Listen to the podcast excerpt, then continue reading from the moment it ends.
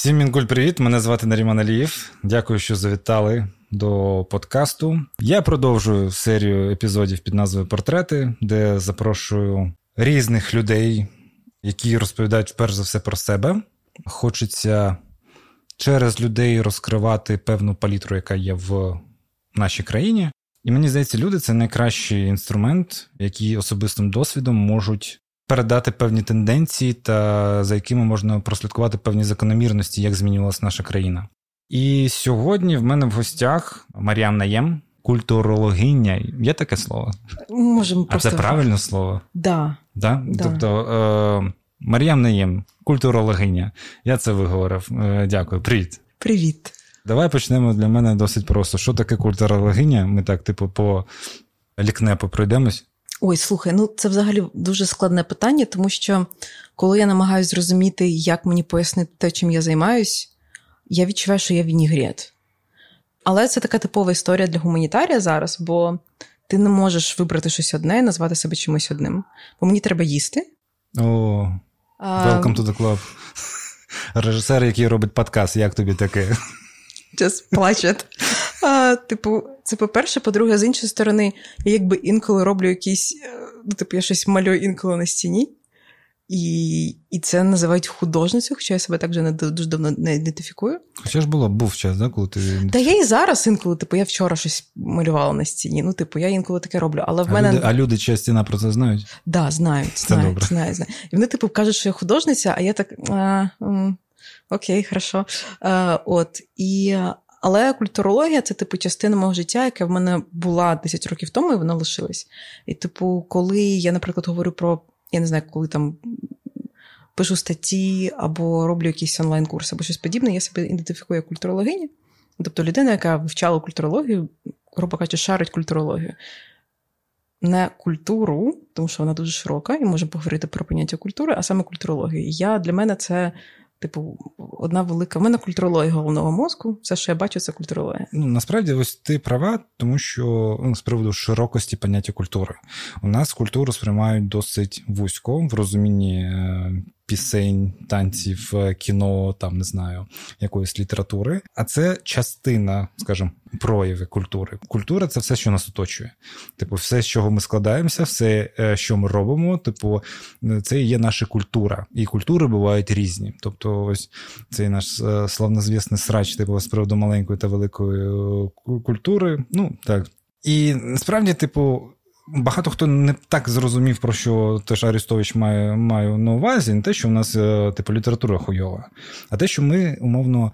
Намагаємося побудувати країну з досить вузькою розуміння, типу, хто ми є такі. Тобто, так, ну, ну він ж це апелівар, там саме самоізоляніст, це хуйня, типу, все. І мені це досить важко було слухати, просто тому що якраз такі ось в широкому розумінні культура вона виховує людей. Тобто, хто є люди такі. Угу. І українська культура в широкому розумінні сенсі виховують борців, як на мене. Тобто людей, які готові боротися за. Тут можна по-різному вже дискутувати, але в цілому за себе. Типу, да? А російська культура в широкому розумінні виховує рабів. Тобто, і основний для мене тейк, в чому в чому долбойобство тезіса про маленьку велику культуру, те, що велика культура не має розмірів. Для мене культура може бути е, здоровою або хворою. І умовно, Росія це приклад хворої культури, яка виховує гвалтівників, вбивць або просто знову ж таки людей, які не мають жодної емпатії і які готові пристосовуватись до будь-яких обставин. uh Типу, а українська культура якраз таки не розповсюджує якраз таки ці ці патерни поведінки. uh А, Все ж таки, ми бачимо, чим глибше там Україна українізується, uh а, тим дух е, супротиву стає сильнішим, не навпаки. Типу, і як на мене, це велика перемога, і це якраз про певну здравість того, що відбувається в Україні, воно відбувається важко, воно відбувається повільно і нам дуже сильно заважають. Але це те, що можна назвати про здоровий якийсь розвиток, а не про хворий. Угу. Ну, дивись, тут одразу декілька, мабуть, штук, які треба зазначити. По-перше, так, ти правий, що коли люди думають про культуру, вони думають про мистецтво. Вони говорять про мистецтво. Ну, типу, що оце культура. І коли я розповідаю, що я займаюся культурологією, люди думають, що це мистецтвознавство. Що ти знаєш, хто намалював яку картину? Ну, я знаю, знаю насправді. Але це одно але, це, да, але, наприклад, я коли вивчала культурологію, моїм топіком вивчення культурології була порнографія, наприклад. Mm. І це, типу. Ну, Це частина нашої культури, дійсно. Да, Вже да, невід'ємна насправді. Да, Є порнографі стадіс, типу, де люди де люди просто вчать. І був дуже цікавий період мого життя, де я дуже багато дивилась порнографії саме для ресерчі. Це абсолютно ну, правда. Мирослав Слобошпільський теж саме казав своїй дружині. Ну, типу, але мені там, знаєш, кидав науковий керівник порнографії, щоб ми типу аналізували. Ну, це серйозно. І є дуже багато визначень культур, ну, звісно. І те, яке мені подобається, щоб я пояснювала, що таке культура. Природа і людство знаходиться в вічному конфлікті. Тому що нам з тобою хочеться їсти яблучка не тільки восени, а і взимку, а й в березні місяці. І все, що ми створюємо для того, щоб цей конфлікт залагодити, знайти mm-hmm. компроміс, це культура. Тобто трактор це культура, мікрофон це культура, мова це культура, це те, це все артефакти. Артефакти, які допомагають тобі знайти оцей консенсус з природою а ти з нею завжди в конфлікті, тому що тобі хочеться її якби використати, так як тобі комфортно, але вона набагато більш ну, вона сильніша за нас. Тому ти абсолютно правий, все ж нас оточує та культура. З приводу маленької, великої культури, я так розумію, що ми можемо тікатись. Це піздець. Коли люди так говорять, це піздець. Я тобі говорю, як дипломований культуролог. Да. Просто бо я дуже добре пам'ятаю, і е, ми на культурології вивчали не тільки е, не знаю, там історію розвитку культури і так далі. Ти також вивчаєш маніпулятивні практики, вивчаєш, uh-huh. що таке культурний код, ти вивчаєш те, як працює пропаганда в різних країнах. Ти дуже добре розумієш, що оцей образ Парижу, який ми зараз бачимо, так. це створено кимось, якимись культурологами, образ Парижу, який форсився після Другої світової війни і дуже добре розвивався. Я пам'ятаю, що в якийсь момент ми мали на культурології робити якийсь реферат, і одногрупниця сказала: Я не хочу робити реферат про Україну, бо це нудно, культура нудна. А от ем, про Францію було б цікаво. Я пам'ятаю, що ну, мене це дуже сильно тоді вибісило. Мене взагалі багато що бісить в житті, просто full-time. Але немає хуйової, ну, моє розуміння, немає хуйової доброї культури. Культура вона є, і як культуролог я, типу, не аналізую це. Угу. Тобто, воно просто є, а як особистість я вже можу казати, хуйова вона чи ні. Абсолютно погоджуюсь з тим, що російська культура, вона да, і вибач, коли Арестович говорить про те, що українська, по-перше, мене дуже дратує. Тут навіть тут я б не не, не підкріплявся до особистості Арестовича, якраз таки, а умовно до цієї певної вартості відношення до України як не до щось недоповноцінного. Да, ти розумієш, це як коли. Просі господі Биков е, починає розповідати, що е, на першому тижні війни я спеціально дивилася українських е, ньюзмейкерів, які запрошують російських uh-huh. хороших русських. І він перший тиждень війни розповідає, що нам нужно бути дуже внимательними, тому що українці можуть дознатися. Блять. Типу, коли тебе хвилює, як рухається культура, типу, тебе немає цих. Вона вона буде рухатись, вона буде існувати, так. і без того, щоб ти казав, оцього не має бути, оце. Тобто ти можеш створювати якісь вектори і допомагати. Да? Там, наприклад, як кількість українських ем, стрічок або там музики і так далі. Але ну, ти можеш стимулювати це. Ти стимулювати, так. Але е, дискусія на рівні нам не треба бути як вони, це долбейбізм. Ну, собственно говоря, це синонім Арестовича, але просто ну, Мене це абсолютно дратує. І звісно, що я бачу меншовартість взагалі в навіть в це, до речі, дуже європейський тейк. От, от порівняння культур. Це дуже європейський погляд на культури, тому що є класні культури, є хуйові культури. Знаєш, я про це думав, я про це розмірковував ще на початку війни, коли зрозумів, що Ну, от У кінематографістів українців почалися стички, на скажімо так, на публічних майданчиках з приводу взагалі допуску росіян там на майданчики, тобто так, ну, на фестивалі. Тобто, і у, у всіх у свій були фронти, в кіно був так само. І я відчув, е, що умовний цей великий європейський кіносвіт з нами не спілкуються на рівних. Тобто вони нас дивилися як так, ну скажімо, трохи агресивних які перебільшують деколи, ну, перебільшують проблеми, але з співчуттям до нас відноситься, ну, типу, пройде час, і ви все зрозумієте. І хоча ми ми діяли достатньо колективно. Ну, типу, в нас не те, що. Ну, типу, в чому прикол? Тобто, я один, як український кінематографіст, не можу сперечатись з умовним Серебряніковим. Тому що мій кінематографічний шлях набагато менший і менш відомий, ніж умовного Серебрянікова. Але умовно ми працювали колективно. Тобто ми виходили фронтом. Але вони в хуйні ставили весь наш фронт. Со словами, ні. Типу, ну, Серебряніков, він дисидент. Я такий, блядь, я б задоволеним був таким дисидентом, який, сидячи під домашнім арештом, зняв два фільми. Я, блядь, на волі жодного не зняв за два роки. І тобто я прийшов до думки, що я насправді від себе ще відкидував, е, коли я приймав участь в Каннах. Тобто, і ну і в нас це багато теж артикулюється, що ой, ну нас взяли, тому що ж ми ж типу з України, ось там Донбас, Хуйбас, типу Крим, кримські татари. І це зараз для мене половинчасто теж є правдою. Типу, що умовно, це є певні топіки які вони розробляють. Тобто вони не беруть перше, щоб е, потрапилось, але що більш-менш є цікавим та має якусь якість, вони готові до себе взяти і мовно проігнорувати якийсь більш якісний, наприклад, французький фільм. Типу так, щоб для цього різноманіття. Угу. І я чітко відчув оце ось розуміння, наприклад, Канни.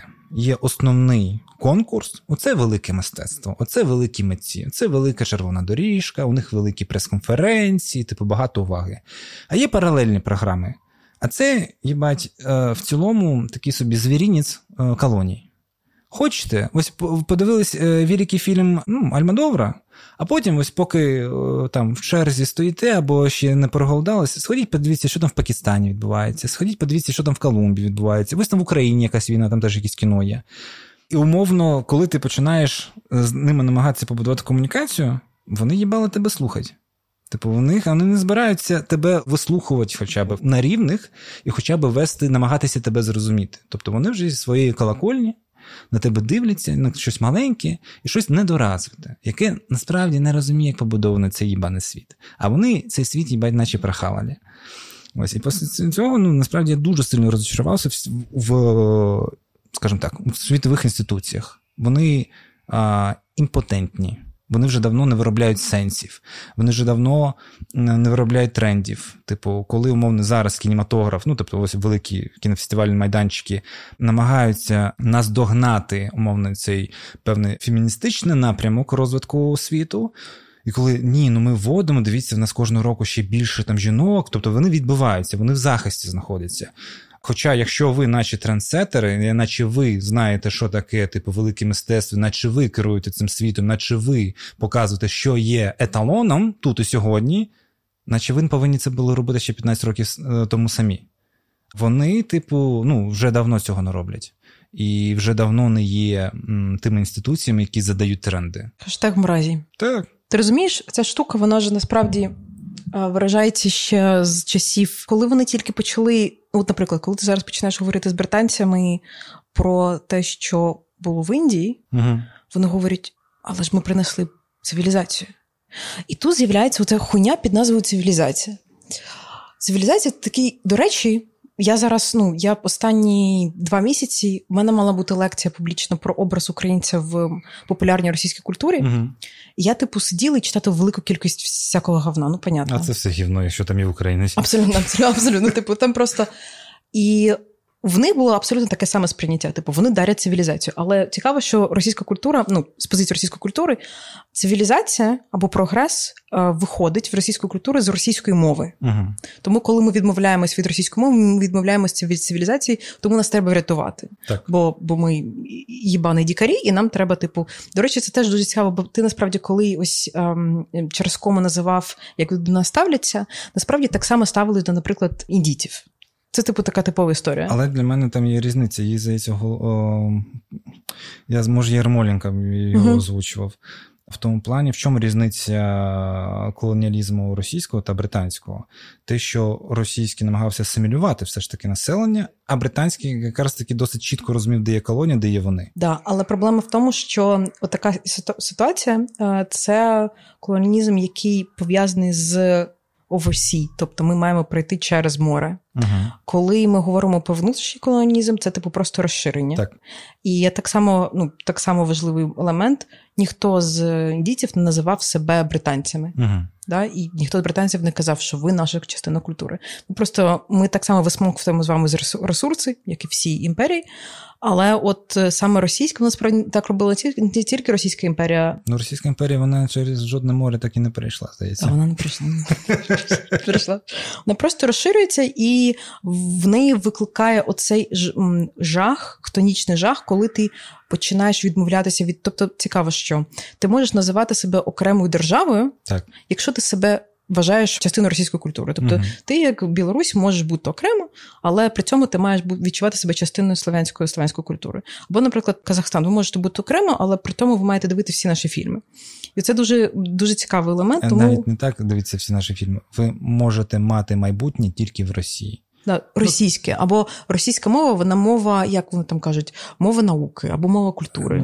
Мова перспектив. Да, мова перспектив, тобто, якщо ти хочеш реалізуватись, ти маєш їхати в Москву. Да. І там ти реалізовуєш. Ти не можеш реалізуватися в Астані, ти не можеш реалізуватися в Києві, ти не можеш реалізуватися в Мінську. Там є метрополя, і ти так, туди хочеш. Так, угу. так. Ну да. І і насправді отакий, отаке ставлення є, і звісно, що у Європи. І от я весь час про це говорю: що знаєш, є в голландському мистецтві е, таке поняття, як Golden Age of um, Dutch Painting. Я весь час плутаю з Golden Age of Porn. Я, Ми все про тебе зрозуміли, можеш не пояснювати. Ну. Um, хоча там теж дуже важливі штуки є. Uh, коротше, і я доведу до того, що дуже довгий час, коли ти вивчаєш там, не знаю, історію мистецтва, говорять про цей про цей час в мистецтві Голландії як про невимовно продуктивний. Тоді було зроблено просто неймовірна кількість робіт, тому що бюргерство розвивалось, з'явився середній клас, який хоче собі мати маленькі картини, uh-huh. і таким чином дуже багато з'явилось мистецтво. Так от, і дуже довгий час про це говорило як Golden Age, і десь пару років тому. Амстердамський музей вони прибрали повністю розуміння Golden Age, тому що для Голландії це був Golden Age, а для колонії це був піздець. Тому що Golden Age Голландії пов'язано з тим, що десь забирали ресурси. Угу. Угу. От, І вони зараз переосмислюють Ніхуя цей сі. час, розумієш? Це дуже сильно. Да, да, да. Я, от, наприклад, зараз, коли у мене закінчився курс, я розповідала про цей елемент, що, типу, це вже не називається Golden Age, вже немає цієї презумпції того, що це класно. Цей розвиток колись у когось означав, що комусь піздець. Типу, ми когось експлуатуємо.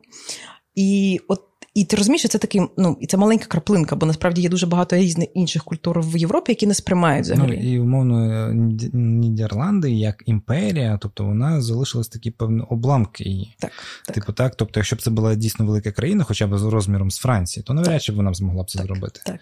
Тобто розміри твоєї держави, навіть постімперської, вони Має досить значення. важливі. Да. І зараз тому, наприклад, з Францією я відчуваю, що вони абсолютно не відрефлексували Ніхуя. І це дуже видно по по тим, як вони ставляться до своїх колоній, як вони ставляться до, до людей, які приїжджають у Францію і так далі. Тому е, я це просто все замість того, щоб знаєш, про, ну, не робити цю велику лекцію з приводу е, європейського імперіалізму, я це все називаю хештаг мразі. І мені так просто легше жити, бо просто ну, типу, з ними розмовляти. Це просто в них абсолютно презумпція, що ми йобнуті. Але знаєш, є дуже така цікава концепція tight and loose culture. Як же її класно перекласти? Зараз я подумаю, стиснена і Програшна. Ні, типу loose culture, знаєш, така вона, типу, начебто розширена. Давай називаємо її розширена, я не знаю. Ну, коротше, розширена культура і більш стиснута культура. Uh-huh. Ідея в тому, що, типу, ці культури знаходяться зазвичай в конфлікті. Це Гелден, здається, е, автор цієї концепції. Коротше, в чому суть? Якщо ні, я просто скину тобі лінк. Окей. Класна книжка. Ідея в тому, що є культури, які дуже затиснуті в правила в, в соціальні норми, бо соціальні норми нас визначають. А є культури, де ці соціальні норми вони більш ну вони якби є, або якби їх немає. Насправді, якщо ти подивишся на типу на якусь швейцарську культуру, це така типова стиснена культура, або норвезька культура, дуже стиснута. Українська дуже така, ну якби вільна відносно. І тому, коли ми приходимо зі своїми правилами, починаємо приїжджати в Європу, де все дуже якби ну, має рамки. Так, має рамки, і вони дуже чіткі. Ми відчуваємо, ну, типу, ми відчуваємо, що нас з нас намагаються зробити ну, маленький квадратик. І е, прикол в тому, що зазвичай культурологи кажуть, що ці культури мають намагатися знайти спіль... middle ground, да? типу спільний, uh-huh. спільну спільну землю. А, Спільна земля прикольно звучить. От, але проблема, якщо з нашої сторони ми маємо дуже чітко розуміти, що в цих правилах є якийсь сенс, і це дуже дуже зараз відчувається, коли українці приїжджають в Європу і розуміють, якого хуя. Наприклад, це закривається в дев'ятій. В цьому є логіка, насправді, на дев'ятій, насправді в сьомій. Є, є, я теж є. є. Да. Але, типу, ну і ти бачиш, що нас бісять, тому що ми не звикли, у нас інша культура. Ми маємо розуміти, що за правилами є певна логіка, і ще один важливий елемент: оці всі затиснені культури вони створюються тоді, коли для середовища, для суспільства, в якому створюється така культура, є загроза. Наприклад, природня загроза. Японія, наприклад. Тобто, uh-huh. нам треба мати дуже чітке регулювання. І зараз політики дуже часто використовують умовні загрози, щоб суспільство, або одразу, як тільки суспільство відчуває загрозу, вони готові до жорстких правил, uh-huh. бо вони хочуть вижити. Таким чином, гіпотетичний хуйло розповідає про те, що в нас є загроза, і таким чином люди легше проковтують оцей піздець з законами, який. Ну, коротше, проблема таких культур на заході в тому, що вони зверхньо ставляться до. Там немає взагалі е, погляду колоніального. Так, це правда. Тобто вони його не розглядають. Да. Вони тільки зі свого великого барського плеча імперського розповідають, як ми звільнили наші колонії. Подивіться, які ми молодці, ми себе пересмислили, і ми розпустили наші землі. І тут, блядь, е, ну і після цього на цих землях твориться повний піздець, громадські війни, геноциди, блядь, все що завгодно. І вони кажуть: ну бачите, вони ж, блядь, аборігени. Да, да, Вони да, ж аборігени. Да, ну, подивіться на них. Ми їх, ми їх, блядь, звільнили, а вони їбать аборігени. Типу, mm-hmm. так, ну, типу. Ну, ми їх намагалися врятувати, але зрозуміли, що вони самі мають дійти до цього. Типу, не враховуючи, що коли ви сторіччями, скажімо, пригнічуєте, е, скажімо, народи, то потім їх звільнивши, ну вони самі, блядь, їм досить важко це зробити. Так, ну, м'яко сказати, дуже важко зробити. так? І в чому в мене найбільша претензія до умовно цих постімперій? Ну, тобто, як ми бачимо зараз, чудово бачимо, виявляється, цивілізаційний світ, скажімо такий, вищий цивілізаційний uh-huh, світ, uh-huh. він має кордони не ментальні або цінностні, а має достатньо фізичні кордони. Тобто ти можеш в Україні, тобто ось Україна достатньо глибоко поділяє ці цінності, угу. е, якими живе ось цей вищий цивілізаційний світ. Угу. Якщо б ми їх не поділяли би, ми би, як сказати, ну ми би тут е, розстрілювали росіян, скажімо, на нашій території під час війни. Да? А ми цього не робимо, тому що, ну, блядь, це якось ну, негуманно. Так? Тобто ми тримаємо певну обличчя, тому що в нас є ці цінності. І виявляється, що маючи ці цінності, кордони не розширюються, вони залишаються такими, якими були. І вони кажуть: дивіться. Це з культурними, скажімо, діячами, які там займаються, досить чітко зрозум... ну, типу, відчувається, тому що, умовно, там грантів підтримки якимось культурним діячам, 99% з них це якщо ти емігруєш. Тобто ти біжиш зі своєї країни цивілізацію. Цивілізацію. І вони кажуть: блядь, ми тебе приймемо, ми тебе дамо грошей, ми тебе дамо офіс, ми тебе дамо все, що завгодно, роби, що хочеш. А ти кажеш, блядь, та мені тут зручно, і мені гроші тут теж піздець так потрібні, так, щоб там ну, продовжувати займатися своїми справами. Такі ні, ні, ні, ні. Ну, от якщо ти переїдеш до нас, то да. А туди ми не будемо нічого давати. Якщо ти станеш таким, як ми, якщо ти захочеш стати таким, як ми. Ось, ну це інше, ну, типу, інше панч, але в тому, що типу, вони мають кордони свого захисту. Типу, і ось все, що вони можуть тобі запропонувати, достатньо щиро, відверто. Це стати частиною, частиною них.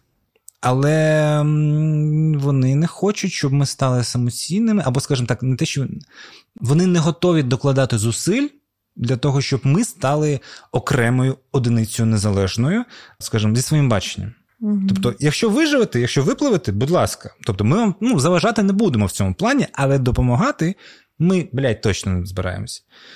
Те ж саме закінчу тейк про колонії, особливо французькі. Типу, ось, ну, там несеться піздець, вони їх розпустірі. Та, Там воїни, геноциди, все що завгодно. І вони все, що кажуть: дивись, якщо зможеш втікти звідси, Молодець. Припливаєш Середземне море, припливаєш десь, блядь, в Марсель.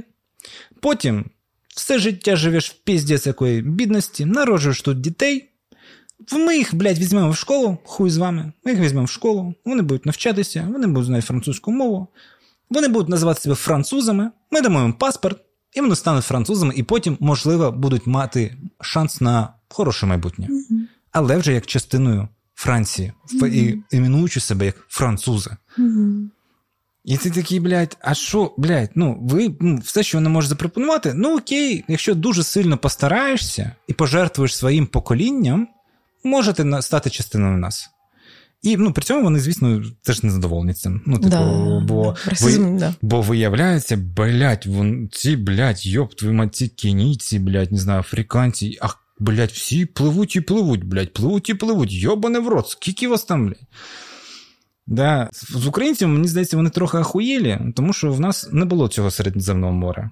Тобто ми всі приїхали вже з макбуками, айфонами на Адідасах, і другий день війни, а ми вже сидимо в Парижі, блядь, знаєш, і типу, і ніхуя від них не відрізняємось. І вони такі, а, блядь, а де біженці, блядь, а де біженці?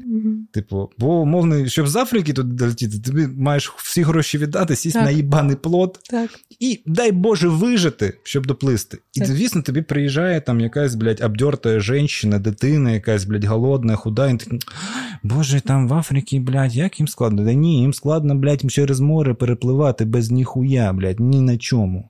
Ось що їм складно. Тому мені здається, в них зараз просто нерозуміння, що таке. Ну і ще благодійність, розумієш? Типу, ти ж так допомагаєш. У, розумієш? блядь, да. Ти допомагаєш цій жіночці, яка, яка перепливла з дитинкою, і ти відчуваєш, Боже, я така хороша людина, Боже мій, я На хороша людина. носочки це святе, блядь. Да, да, да, да. А тут приїжджають українці, їм нам, не треба нам допом- потрібна зброя, да, блядь. нам не треба твоя допомога. Вони такі, так, почекай, а я, а, а моє его, а що я не добре. І знаєш, і те, що мене дратує, теж це оцей європейський індивідуалізм, де ми всі вважаємо, що всі країни, давай так, це пересічні європейці, вважають, Так. що всі країни живуть окремо. Ми все, в принципі, узагальнюємо. Да, так. да, да, да. Ну, типу, просто що там на рівні політичному, звісно, що політики розуміють, що все взаємопов'язано. На рівні пересічної людини всі думають, що ми всі відокремлені. У нас є моя економіка, у вас є своя економіка, і я не маю жодного, блядь, відношення до вашої економіки. Це мене просто так вкурвлює, я просто не можу, тому що немає жодної країни в вакуумі. Всі взаємопов'язані. Ну, І- була така, намагалась бути, СРСР називалась, блядь. Йобнулась в хлам. Да. Ну і типу, да, там я не знаю, це Північна Корея все одно, типу, насправді дуже сильно залежить. Ні, в, ну, забери в них саті- в нього сателітів, які його знав, що снабжають, то, блядь, все, ну, да, і все. Я, типу, і так само зараз, наприклад, коли ти там, ну я кажу фразу що це від це відносно і ваша провина також, тому що ваша держава хотіла продавати зброю Росії в час, коли в нас була війна. І в них, типу, denial, знаєш, типу, ні, ні, ні, ні. Я думаю, що ми насправді не ми, по-перше, ми перестали демонструвати європейцям, що вони ам, Марія Тереза. Це перше. А що ми жертва в цій ситуації? Да, да, да, що ми, що ми жертви. По-друге, ми показали, що на відміну, розумієш, ми, ми всі, я, на, начебто, росли на одній літературі з, з одними етичними принципами. Ну, по-різному читали. Але розумієш, для них це книжечка, для нас це туторіал. Угу. Типу, для нас це те, як ми маємо це зробити. Я думаю, що це, тобто, чим більше українці сильні, тим більше ми демонструємо їхню нікчемність. Я думаю, що їх це дратує. Їм це не подобається. Звісно. Так, ну, бля, я кажу, у нас, блядь, були прям ситуації.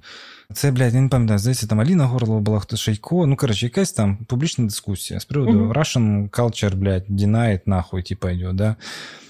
І ну, наші нормально тиснули. В якийсь момент модератор каже: ну ви не можете так казати. Він такий, чому? Це нас ображає, сказав, блядь, модератор. Тобто не аргументує ніхуя. Він каже, блядь, мене це ображає. Да пошла ти нахуй, блядь, хочеться тобі сказати. Тобто, ну, вони дійсно, ну, і насправді він. Ця їхня чуттєвість це теж наш шанс. Тому що, ну, типу, ми можемо, звісно, задолбати, але в контексті не треба здаватись, і треба тиснути на ці, на ці гнойні, те, що якщо вони це відчувають, а в них є емпатія. В них емпатія є, просто Мгм. вона не та, яка нам потрібна в цім. В цім. Мгм. Тобто, так, ну, нам потрібно, щоб вони зрозуміли, що, типу, е, спонсорування, скажімо, речей подвійного призначення або військових речей це не є підтримка війни. Це є навпаки захист і рятування життів. Типу, да? Тому що вони до цієї думки єбать не можуть дійти. У них це взагалі така реальність, і такі паралельні, такі. Ми не підтримуємо. Блядь, ладно, ну, мені ізраїльтяні, блядь, казали, що вони, типу, all, just only humanitarian. Я такий, ви, блядь, ну ви йобу далися. Типу, знаєш. Нехай скажуть привіт Палестині. Ну, типу, типу, так, так. Я такий, блядь, ну, це настільки цинічно, і насправді нічого немає спільного з гуманізмом. Типу, що ну, жахає. Але в контексті, ну, ми в, в цій ситуації, коли ми або це змінюємо, або нам пізда, ну, відверто. так. Тобто, в нас просто в нас немає інших варіантів. Так. Е, і тому ми їбемось з цими. Тому ми, блядь, з ними спілкуємось, тому ми, блядь, щось комунікуємо. Бо, блядь, був би в нас інші речаги, ми б вас нахуй послали, ну відверто, так, і займалися би чимось іншим. А на жаль, блядь, нема. Так, уявіть собі, Україна е, залежна держава. А знаєте чому? А не знаю чому? Тому що в нас хуй не ставили всі, блядь, роки нашого існування. Тому що, блядь, ось, ну що, як сказати, самі випливіці, так ми виплили. І нам mm-hmm. потрібна тепер допомога. Нам одяг, блядь, потрібен, нам зброя, блядь, потрібна. Тому що ці підараси пливуть за нами, нахуй. Ну. Ой, ладно, я вже трохи горю. Сука. Да. Коротше, я погоджуюсь, і ще в них такий прикол, знаєш. Ну, типу, мені що не всі українці це розуміють. У мене, коротше, типу, це по роботі вже пов'язано. Історія. Коли в нас почалась війна, мене питають, при тому, що, типу, начебто адекватні люди питають: а коли ви будете здаватись? І знаєш, я, типу, така. Іди нахуй. Ну, типу, моя думка така, я кажу, я не розумію, в чому прикол. Кажу, ну як ми буду, коли що для вас критерії для того, щоб ви вже здались? Тому що найважливіше це життя. Я кажу, найважливіше це не життя, а яке життя. І по-друге, це ми будемо здаватись тоді, коли тобто для нас здача це смерть. Так. Тобто суб'єкт, да, да. суб'єктна смерть і смерть фізична для нас однакова. І вони цього не розуміють, особливо в країнах, які мали пряму участь в Другій світовій де їм все життя розповідають, що немає нічого страшнішого за смерть, краще все, що заводно. Мені цей ну, один друг. Так, блядь, Франція і здалась нахуй там, блядь. Вона капітулювала перше по піздота. Розумієш, Франція ігнорує цей момент, вони все ж живуть думкою про Наполеона. Переможці, йобані, блядь. Вони думають про Наполеона, розумієш? Ну, типу, вони все ще думають, типу, вони весь цей культ він ще з того часу. От весь цей величезний культ. Тому, типу, грубо кажучи, Наполеон, який зробив дуже багато гавна іншим людям, іншим культурам, він вони все ще існує, це як культ. Да? Тому, типу, там ліберте, фратерніте, це все uh-huh. все ще існує. Мені дуже подобається, як вони живуть в своїх ілюзіях, як вони з ними працюють. Хоча насправді покоління європейців, які останні, останні рази щось боролись. Вже померли. То, то. І знаєш, і в мене є друг з Індії, в нас була якась колись дискусія, і там, знаєш, був, здається, ЛГБТ Прайд, намагалися щось таке зробити mm. в Індії. І європейць, здається, бельгієць, сказав моєму другу з Індії, каже, що а чого ви так погано борете за свої права? Він каже: Чувак, мене за це вб'ють. А що ти зробив для ЛГБТ? Ну, типу, що ти свої... дуже легко боротись, коли з тебе вже все вибороли? І ось ця, звісно, історія з тим, що вони не розуміють сенсу. Для них слово боротьба це просто обгортка. І, А ми зараз говоримо: ти знаєш, це як Черчилль казав, що війна це кров та піт наших е, солдатів. А британські солдати говорили, це кров та піт, вирваний глаз, блювота та, та говно. Ну, типу, що боротьба це не просто гарне слово, це насправді дуже багато. Ну, ну це фізична дія, це реальна це дія. Це достатньо велика жертвеність. Так, насправді. так, так. Це не боротьба за блага, а це жертвеність за можливість в майбутньому мати трохи краще, ніж дітей. зараз. Навіть не для себе. Ну, Так, типу. так, так. Тобто, ось зараз, коли в нас типу дискусії йдуть там, ну, з приводу ось, скажімо, всіх полярних речей, ну, з приводу мови, або, в принципі, там розуміння російської культури, туди-сюди. Угу. Ну, я кажу, ну, хоча в мене теж є до всього цього агресія, і балася в рот, але, типу, ми зараз боремось, щоб покоління майбутнє цього не знали. Тобто, угу. тут основне в нашій боротьбі одне: ми виграємо війну. Це дуже круто. Але якщо наша, скажімо, культурна сфера та освітня сфера не беруть під контроль та не вичленяють звідти всі російські наративи, то тоді ну, цього it's no make sense. По факту. Тобто, і потім, умовно, там, друге, третє покоління, воно виросте вже самостійне в своєму розумі самостійно. Так, так, так. Тобто це не про та, це вже це недалеко не про нас розмова. Так? Те, те ж саме там. Е, Мої там предки, які там з Узбекистану переїжджали в Крим, в нікуди. Вони mm-hmm. не переїжджали в Крим, тому що такі нас там чекає дворець з пальмами і ананасами. Ні, їх чекала землянка в полі без електричества, води, там, я не знаю, газу, всього на світі, каналізації. Для того, щоб умовно у наступних поколінь була можливість там побудувати будинок, мати освіту і взагалі якось розбудувати на своїй батьківщині щось. Це дуже важливо. Але тобто, як ми умовно боремось в такому теж повільному, важкому, теж саме, мені здається, буде там, скажімо, з цим цивілізаційним великим світом, так. тому що. Їхня думка, головна їхня проблема, вони не вірять в можливість війни насправді. Так. Та Вони не вірять, що умовно далі України може полетіти ракета. Типу, у мене теж був тейк з французами, коли я їм казав: ви зрозумієте, що якщо б не революція в Україні 4-го року, якщо б не революція в 13-му році, якщо б не 8 років супротиву на Донбасі, якщо б не супротив зараз.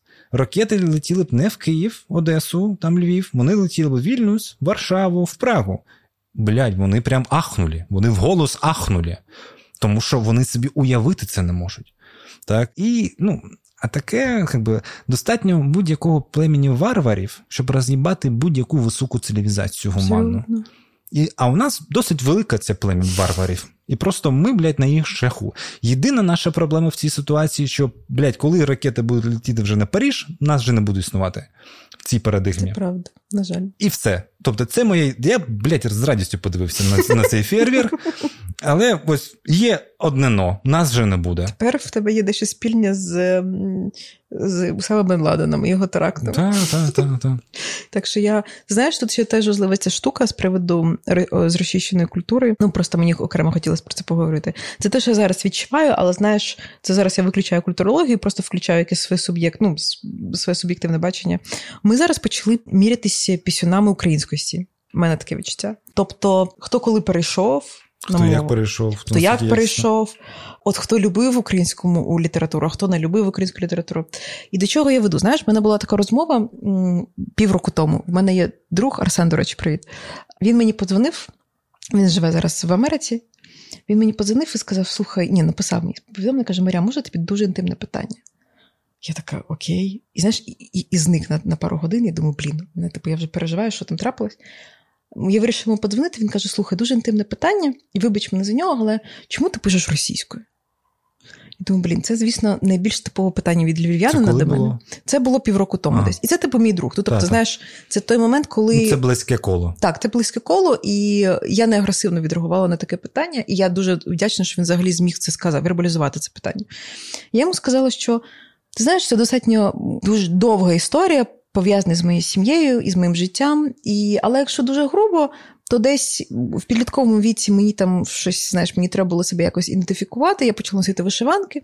Але скінхеди в школі мені дуже чітко сказали, що мені треба зняти цю вишиванку. І я після цього в мене з'явилося дуже чітке відчуття, що українська культура мене не приймає. Особливо, знаєш, там, якщо я зайду на YouTube, подивлюсь там коментарі під е, під тим, що я говорю, або мої брати, дуже швидко нас шлють їбати овець.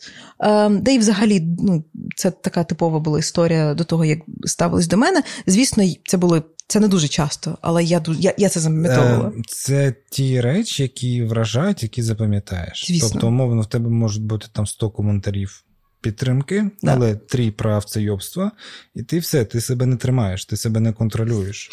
Типу, і я через це відчувала, що українська культура мене відригнула. Знаєш, типу, вона мене не приймала. Угу. І я я це все розповідаю цьому другові. Я кажу, що я боюсь, що коли я говорю українською, але пишу українською, при тому, що там в своїх відносинах особистих я говорю українською в побуті. Він каже, я кажу, що я відчуваю, що я типу impostor, знаєш, типу, що це насправді не я, що типу всі мене спалять. Uh-huh. Він помовчав, а потім сказав мені фразу, від якої мені стало легше, і зараз це та думка, яку я хочу якби донести іншим, хто сумнівається. Так само, як і я сумнівалась. Він каже: Я дуже пишаюсь, що в нас є отакі українці, що ви вже, от ви, я ваша сім'я, є частиною української культури, і що українці це, типу, не, вже не просто слов'яни, люди слов'янської зовнішності, які носять вишиваночки. Це люди, які люблять плов, ну і так далі. І так далі. І я в той момент зрозуміла, що наша українськість вона не вимірюється в тому, коли ми перейшли на українську мову.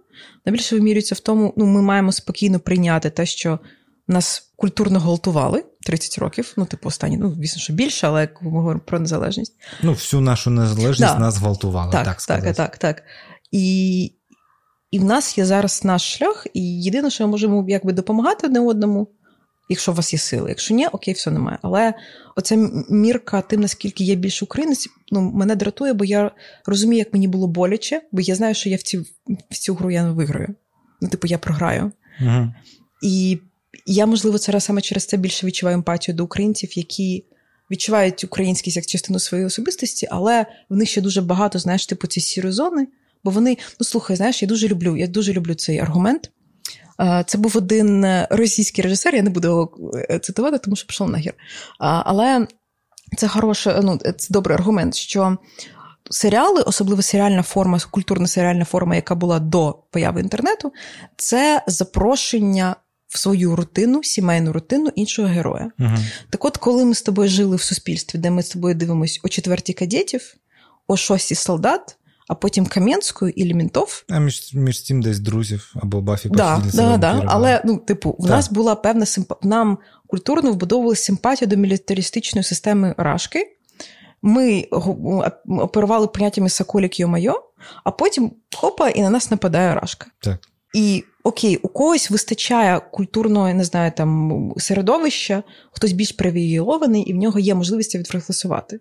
Хтось ні. Тому що ти весь час, ну, типу, ти скільки солдат, я не знаю, вісім сезонів було. Це вісім років. Ні, ні, більше, ніхуя, да? там сезонів 15-16. Ну, типу, вважай тоді 15 років. Ми імпонуємо. Тобто, це знаєш, це ж не просто емпатія. Це коли я приїхала в Штати і знала, що в американських школах є локери. Мені mm-hmm. кажуть, звідки ти знаєш? Я кажу, ну ми знаємо вашу рутину, хоча ми нею не живемо. Так само через російські серіали ми жили в російській ем, рутині, хоча ми. Ну, ну давай будемо відвертим весь наш інформаційний простір він був російським. Це правда. Це не тільки серіали, це і музика, це так. і література. Типу, ем, я ж кажу, ось. Е, це у мене інший був take, ну це він ем, блядь, take. Нахуй я використовував слово Я не знаю, take. як, що це може бути? Аргумент, а я не знаю, інсайт, блядь, це ні, нічого ні, не типа думка, думка, думка. Окей, думка. Ой, це, блядь, англіцизми. Ем, ось ця думка ще ось до вторгнення. Е, про ну, моя думка з приводу українства, те, що ти не відмовляєшся, перш за все, від російського світу, який там ну, ти все життя жив, а, але ти відкриваєш для себе український світ. Тобто той, який тобі невідомий. Насправді, якщо ти спілкувався все життя російською, якщо ти читав російські книжки, дивився російські серіали і був повністю оточений, то ти нічого не знаєш про Україну. І перейшовши на іншу сторону, ти будеш для себе відкривати, а не закривати російська.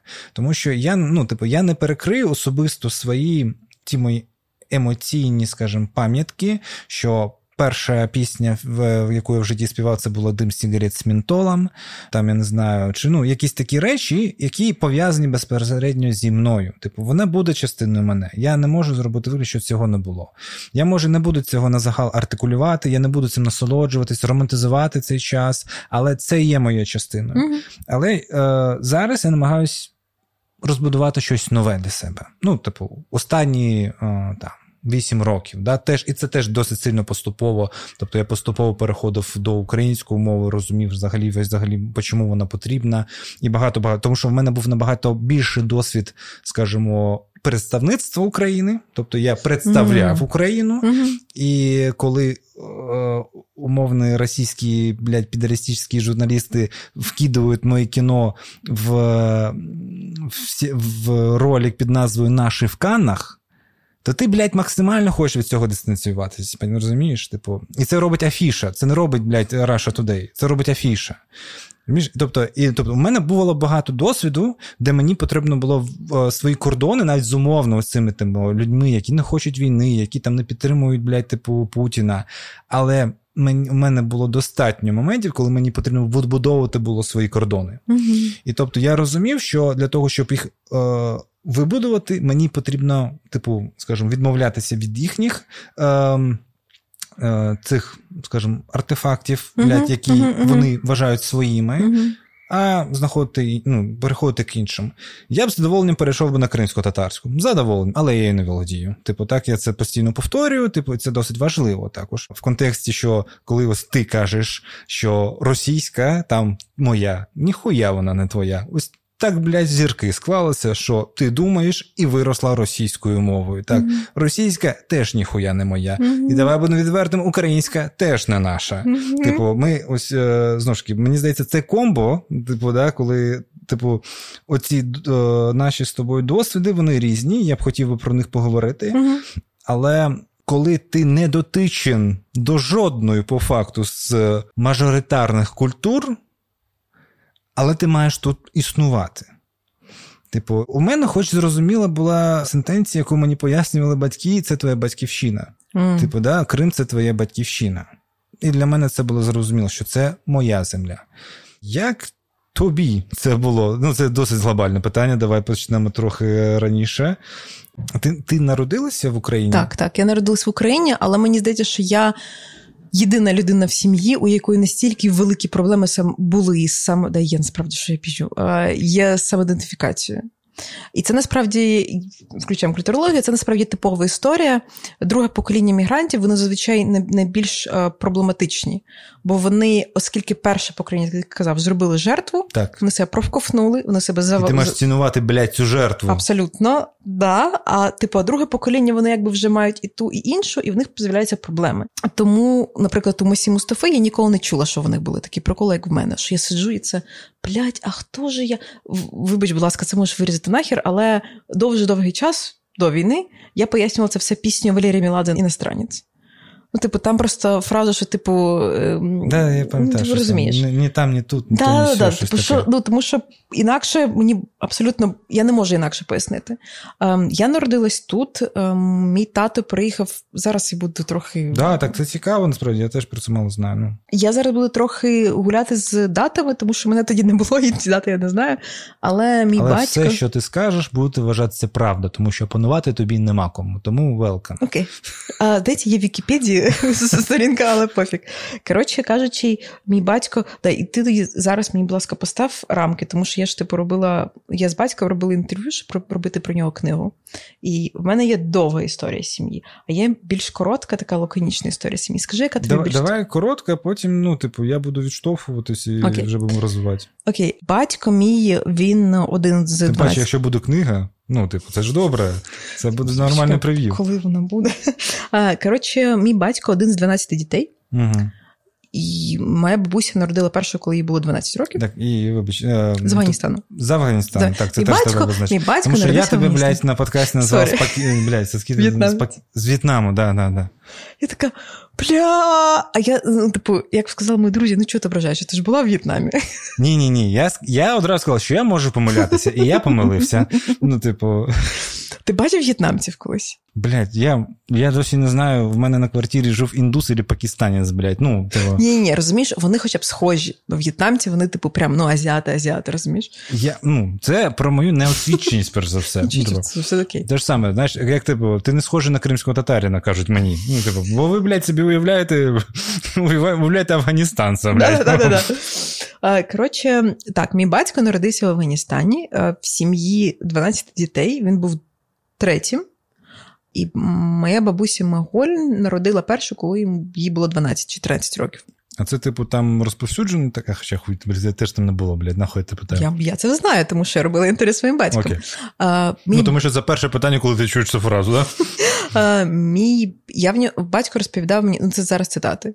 А, Я запитала, який най, ну, най, наймолодший вік, коли могли видавати заміж. Він казав, що ну, по факту 8 років.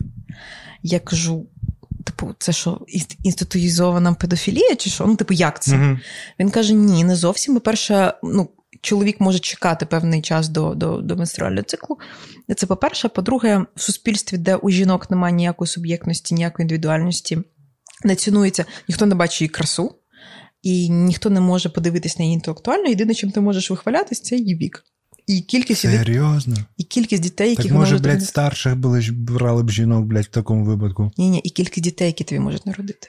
Ага. Розумієш, це ж більше тебе. Ну, типу. От, і мій батько, і сім'я була ну, дуже бідна. Взагалі, кожен раз, коли я прислуховую е, інтерв'ю, яке зробила з батьком, я просто мені настільки соромно, там все настільки крінжове, тому що ну, такі дебільні питання. Знаєш, там батько каже: ну, типу, там не знаю, він розповідає, це наша школа це була маленька будівля без без вікон. Я кажу, а інтернет у вас там був.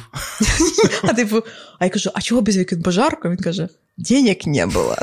Типу, Ну, коротше, ем, і мій батько в якийсь момент вирішив, що йому цікаво навчатись.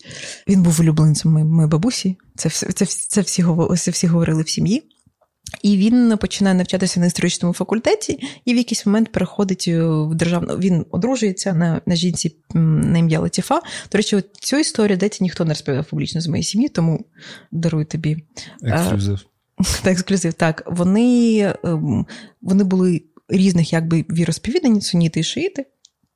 І звали Латіфа Ем, і вони одружилися, і в них народилася перша дитина. Це мій брат Мустафа, якого назвали Мустафа Масій. Йому навмисно надавали, ну як я розумію з історії мого батька, ем, йому навмисно надавали друге ім'я релігійне, тому що скільки релігія для них яке стало якимось цим проблематичним елементом для відносин.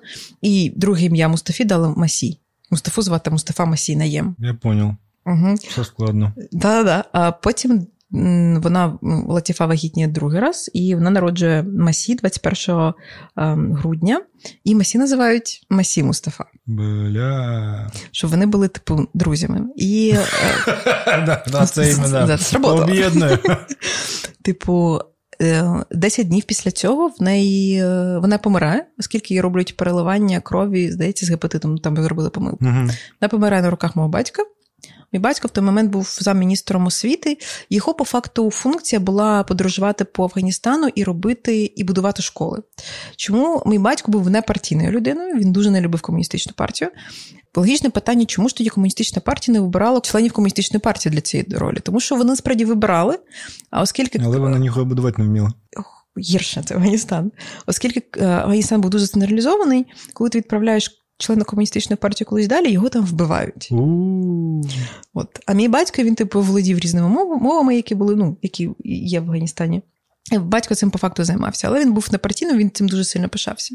В якийсь момент помирає дружина, це дуже все важко він переживає. В нього двоє дітей, війна, і він ем, йому якби дають знати, що він може якби скоро померти, якщо він не поїде. Він вирішує їхати кудись, коли, куди можливо. Ем, і він вступає на аспірантуру в Радянський Союз на дитячу психологію. Він їде в Москву, де знайомиться з моєю мамою, яка на той момент теж робила в аспірантуру в Москві на дитячій психології. Mm. Вони знайомляться. Мій батько насправді планував. Ну він не планував лишатися взагалі в радянському Союзі. Він планував повертатись, але вже так все склалось. Він потім забрав Месі Мустафу в Москву, і далі з Москви вони переїхали в Київ, бо моя мама киянка, і вона ну дуже принципово говорила, що вона не збирається жити в жодній країні на землі, крім України. Я ніхуя про вас не знав. Ось все, що можу сказати. Справді більшість людей не знає це всього. Ну, типу, ну звісно, це нормально. От і потім два роки проходить, народжуюсь я, і перше моє ім'я Латіфа, угу. друге моє ім'я вже Маріам. От, ну і е, моє. А, почекай, слухай, в мене є ще класніша класніша історія. Мого батька звати Наїм. Наїм. Наїм. Угу. Але якщо ти подивишся на мій паспорт, мене звати Латіфа Маріам Мухамадівна Наєм. І тепер логічне питання, чого Мухаммад? Мій тато, коли е, покидав Афганістан, він хотів зробити так, щоб його прізвище, його оригінальне прізвище, здається, це було Харуті прізвище, його не було. Його звали. Знову ж таки, я не пам'ятаю його чітко, його прізвище uh-huh. реально. Але, коротше кажучи, його ім'я, яким його називали, було Наїм, його релігійне ім'я Мухаммед і Мухаммад, і його прізвище. Він прибрав прізвище, він хотів, щоб в нього було прізвище Мухаммед, а ім'я Наєм. А, а мені правильно писали. Але на кордоні всім похуй. Тому він став Мухаммад Наєм. Тому цього прізвища якби не існує в природі, тому в Україні тільки три людини з цим прізвищем. Насправді мало бути чотири зі мною, але я, як дібіл, змінила одну букву спеціально, щоб бути не така, як всі. Так, почекай, у тебе взагалі повинно було бути прізвище Мухаммад? Так. Да. Ага. Да. Я мала бути Латіфа Марям Наїмовна. Наїмівна. Наїмівна Мухаммад. Наїмна Мухаммад, да, да, да. Ну, взагалі, якщо взагалі в оригіналі, це мало бути інакше. Коротше, ну ти розумієш. Ну, насправді, ось, бля, в мене теж таких купа історій. Да? Типу, блядь, як наші імена просто через жопу пересовували. No. Ну. Тому що, типу, ну зараз же, наприклад, в мене племінник, е, ем, у нього подвійне теж ім'я, ну, в нього подвійне ім'я, і у його батька подвійне ім'я. Mm. І ти розумієш, ну, і вже на, наразі ти можеш просто прибрати, якщо ти не хочеш по батькові. Ну, от, коротше, от. І тоді народилися, і вони вже почали жити в Україні. Тоді стало очевидно для мого батька, що ти не можеш прокормити трьох дітей психологію. психологію. Да. Ну і він починає працювати на ринку. Це теж піздець, як знайомості. Тема. Я думаю, це така класи... це дуже класична історія. Це, типу, особливий ринок чогось мені так відчувається, особливо якось з мусульманською культурою. Принаймні, я це так відчуваю. Можливо, це знаєш просто якісь мої роздуми, що дуже часто я бачу, як ну, вихідці з таких культур йдуть працювати саме, знаєш, на ринок. Принаймні, я таке бачу. А, ем, так, але спробують знайти цьому логіку, тому що в середньому так званому бізнесі ти сам залежиш від себе. Тобто тобі нічого не потрібно. Ну, типу, або ти в тебе вдається, або ні. Якщо так чи інакше ця радянська система вона виховувала в тебе партійність, те, що умовно є партія, є там голова, і тебе там повишають. Тобто ти там не розмірковував про себе як окрему одиницю, яка може існувати. Тому, ну тобто, ну, весь середній бізнес в Криму зробили кримські татари в 90-х. І не тому, що ми такі піздець, які бізнесмени, а тому, що нам не було місця в структурах. Тобто, ну, нас не приймали. Mm. Ну, Мій батько, моя мати мають по дві вищі освіти. Але, типу, ти мог просто, блядь, потерятися. Типу, все. І тобі треба крутитися, тобі треба мутитися, і все. Ну, типу, Моя мама, розповідаючи себе в юності, дуже е, така наївна, блаженна людина. Ну, типу, яка багато речей не знала. Але от і там є такий скачок, як на мене. Це от вже після переїзду в Крим. Угу. Блять, людина матіріє з кожним роком. Вона просто починає розуміти життя. Тобто вона, ну, типу, починає. Е, прокидаються певні інстинкти, uh виживання. uh І ти робиш багато uh речей, просто не усвідомлюючи. Ось те ж саме, я гадаю, умовно з твого батька. Тобто, це можливість реалізувати себе, не намагаючись утикнутися в якусь середину систему, яка тебе з самого початку тебе відторгує. Ну, типу, ти там не маєш майбутнього. Правий, ти правий. Він дуже багато артикулював, що він е, дуже радий, що він самостійний, що він ніколи не залежить. Так, знаєш? Так. І в дитинстві я пам'ятаю дуже чітко, що ну, вся наша квартира вона була весь час в коробках від товару. Я писала про це колись на Фейсбук, що в мене дуже я дуже добре ставлюсь до дощу, взагалі люблю дощову погоду. В якийсь момент мені стало цікаво, чого. Я згадала, що в дитинстві, коли у нас ще не було якоїсь там точки на ринку, мої батьки, коли був дощ, вони брали парасольки, вибігали на вулиці, починали продавати. І для мене з'явився цей типу зв'язок, що дощ означає гроші. Mm. А мій тато, типу, завжди жартував, що в нього, типу, він приходив додому, в нього такий типовий афганський акцент. Він каже: О, Марішка! Він мене називав мене Марішка. Mm. Ну, типу, це ім'я, яке мене називають в сім'ї. О, Марішка, так боліть, так боліть. Кажу, боже, папа, що? Карман, у мене воспаління карману. Типу, в нього було завжди воспаління карману. І от коли був дощ, я знала, що воспаління карману закінчується, тому що ну, дощ і Новий рік. Ти, типу, боже, слухай, скільки ми йобували людей на Новий рік. Це така просто така ржака. Дуже люблю ці історії. Мій тато купував Дуже велика, а ну, типу, це було все сувенірка. Якщо ти мені колись щось подаруєш сувенір, я тебе вб'ю. Типу, все, що пов'язане з сувенірами, оце магнітики, оці статуеточки. Я тобі зараз поясню, чого. Я зараз розумію. Воно коштує 2 цента, ну, типу, 2 копійки, але доходить до тебе вже за 200 гривень. Це це так. А друге, наприклад, знаєш, е, рік е, коня. Угу. Тато купує дохіра коней кожані, фарфорові, блядь, які завгодно. І він це він така типова. чувствує тренди. Це слухай, він абсолютно чувствує тренди. В якийсь момент в нього була маска йоди.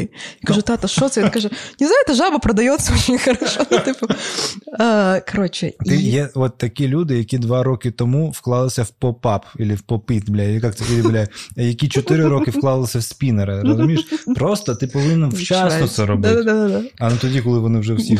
Да, І коротше, і проблема в тому, що він не ну, не встигав все продавати. Він занадто багато закупав товару, він став продавати. Ну, таким чином, дивись, в тебе дуже багато коней. Угу. Наступний рік який? Інший. Ко- кози.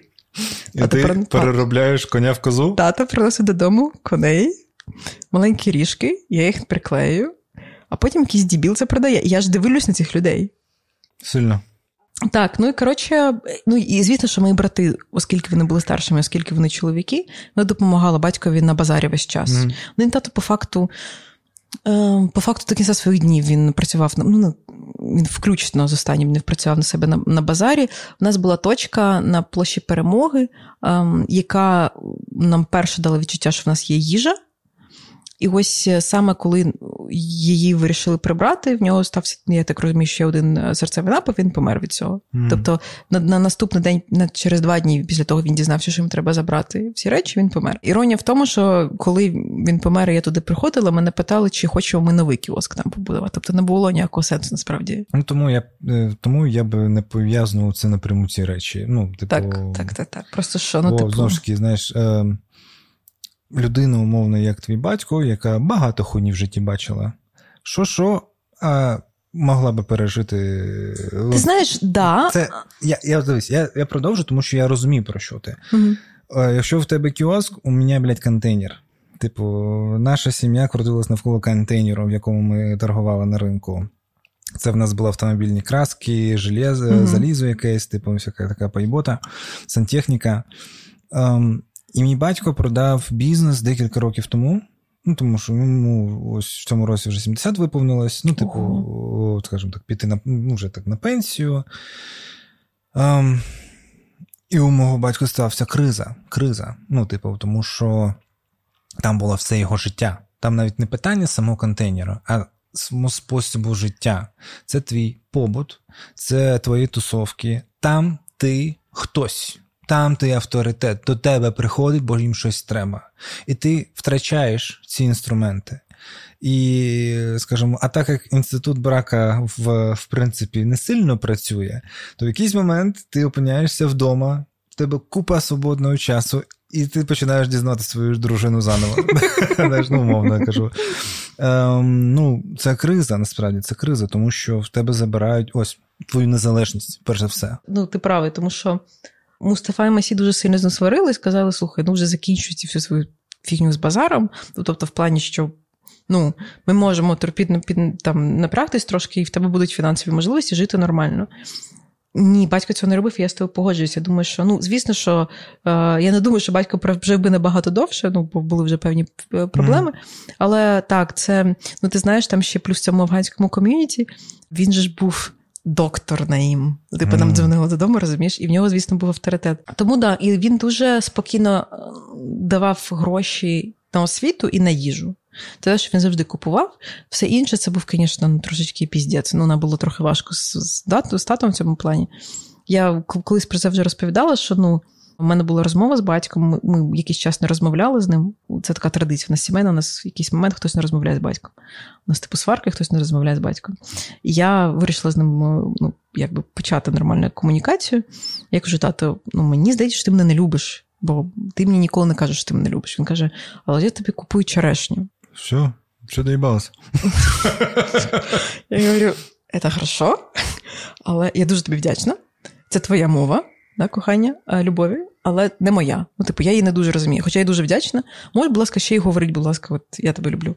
І він останні два роки він говорив час мені, я тебе люблю. Ну, типу, я розумію, що це було дуже для нього важко. Він спочатку було. Ну, типу, і останні по фактору слова, які він мені сказав, це було Я тебе люблю. Блять, а в мене в мене з цим проблеми не у моїх батьків, у мене. Ти можеш говорити, я тебе люблю? Mm.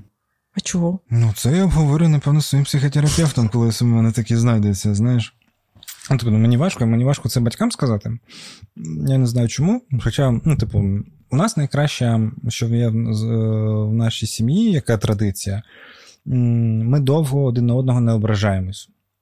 Ми можемо посратись, ми можемо там покричати, ну, типу, повиясняти відносини, але, типу, це обіда як така не тримається. Тобто ми це якось ну, тобто ми не сприймаємо це як особисті образи. Ну, типу, ну, Це якось пережовується і нормально комунікується. Або мені так здається. Ось, ну, Але ну, це дійсно така прям важлива справа для мене, то що ми можемо і сказати все, що нам болить, і ми вважаємо важливим, в формах, яка нам зручна, але ми не тримаємо образ на це. Ну, тобто, із батьками в мене достатньо хороші відносини, але ось мені дуже важко, дуже важко. Я я навіть не згадаю, коли я це робив або казав.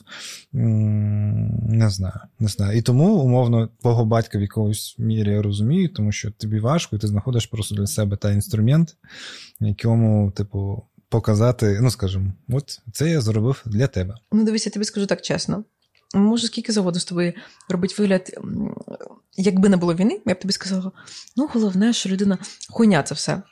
Між тим, що ти знаєш, що людина тобі сказала, я тебе люблю, і між тим, що ти, виходячи з її дій, розумієш, що вона тебе любить, прірва.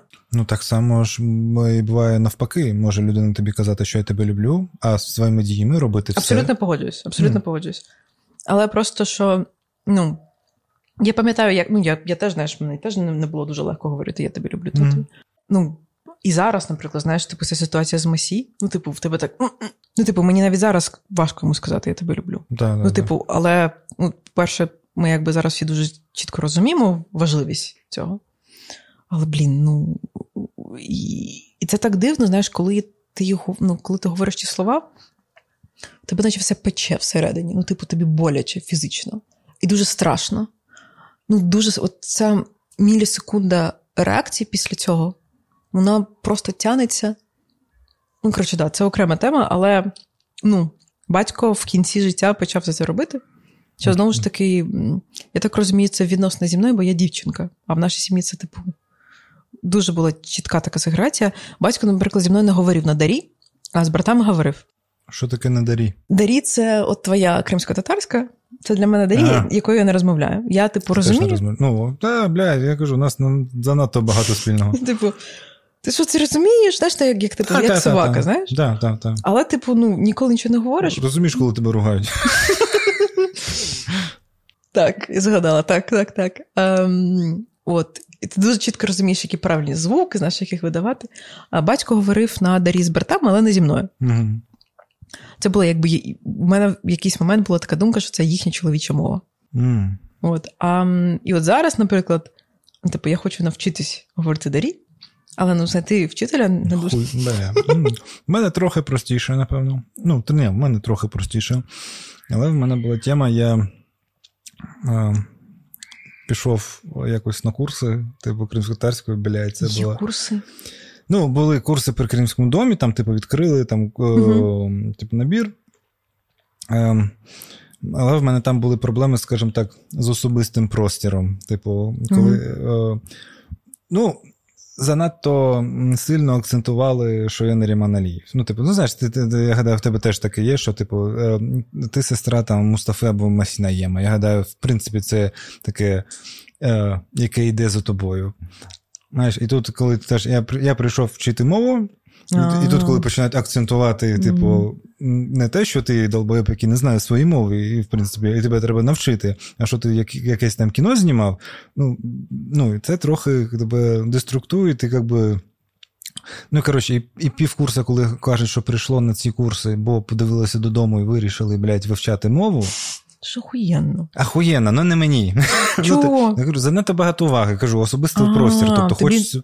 Ну, типу, але кажу, ось це як я я люблю тебе. Типу, знаєш, це більше мої проблеми, з якими типу, мені потрібно справлятися. Окей, тоді це питання може може прибрати, якщо що.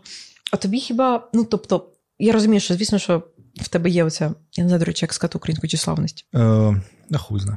Коротше, в тебе ж вона точно, ну, понятно, що в тебе вона є, блядь. Ну, Типу, це нормально. Ну, типу, вона в мені є, тому я тут сижу. Ні, так е, це нормально, це у всіх є. Питання, да, питання в тому. Що ти з нею робиш? Да. І чому тобі некомфортно від цього? Саме в тій ситуації було. Ну, тобто, мені знову ж таки, можеш це прибрати, мені про це особисто цікаво. Mm. Як сказати, ну мені в цілому від цього некомфортно. Типу, одна справа знати, що ти в чомусь е, хорош, а в іншому, ага. коли тобі постійно про це. Е, Тикуть пальцем? Так. Типу, бо є і для мене є різниця в, в тобто для мене числавність це в певній компетенції. Тобто угу. я себе відчував, відчував впевнено, коли в мене є компетенція, і я можу відповідати за це. Okay.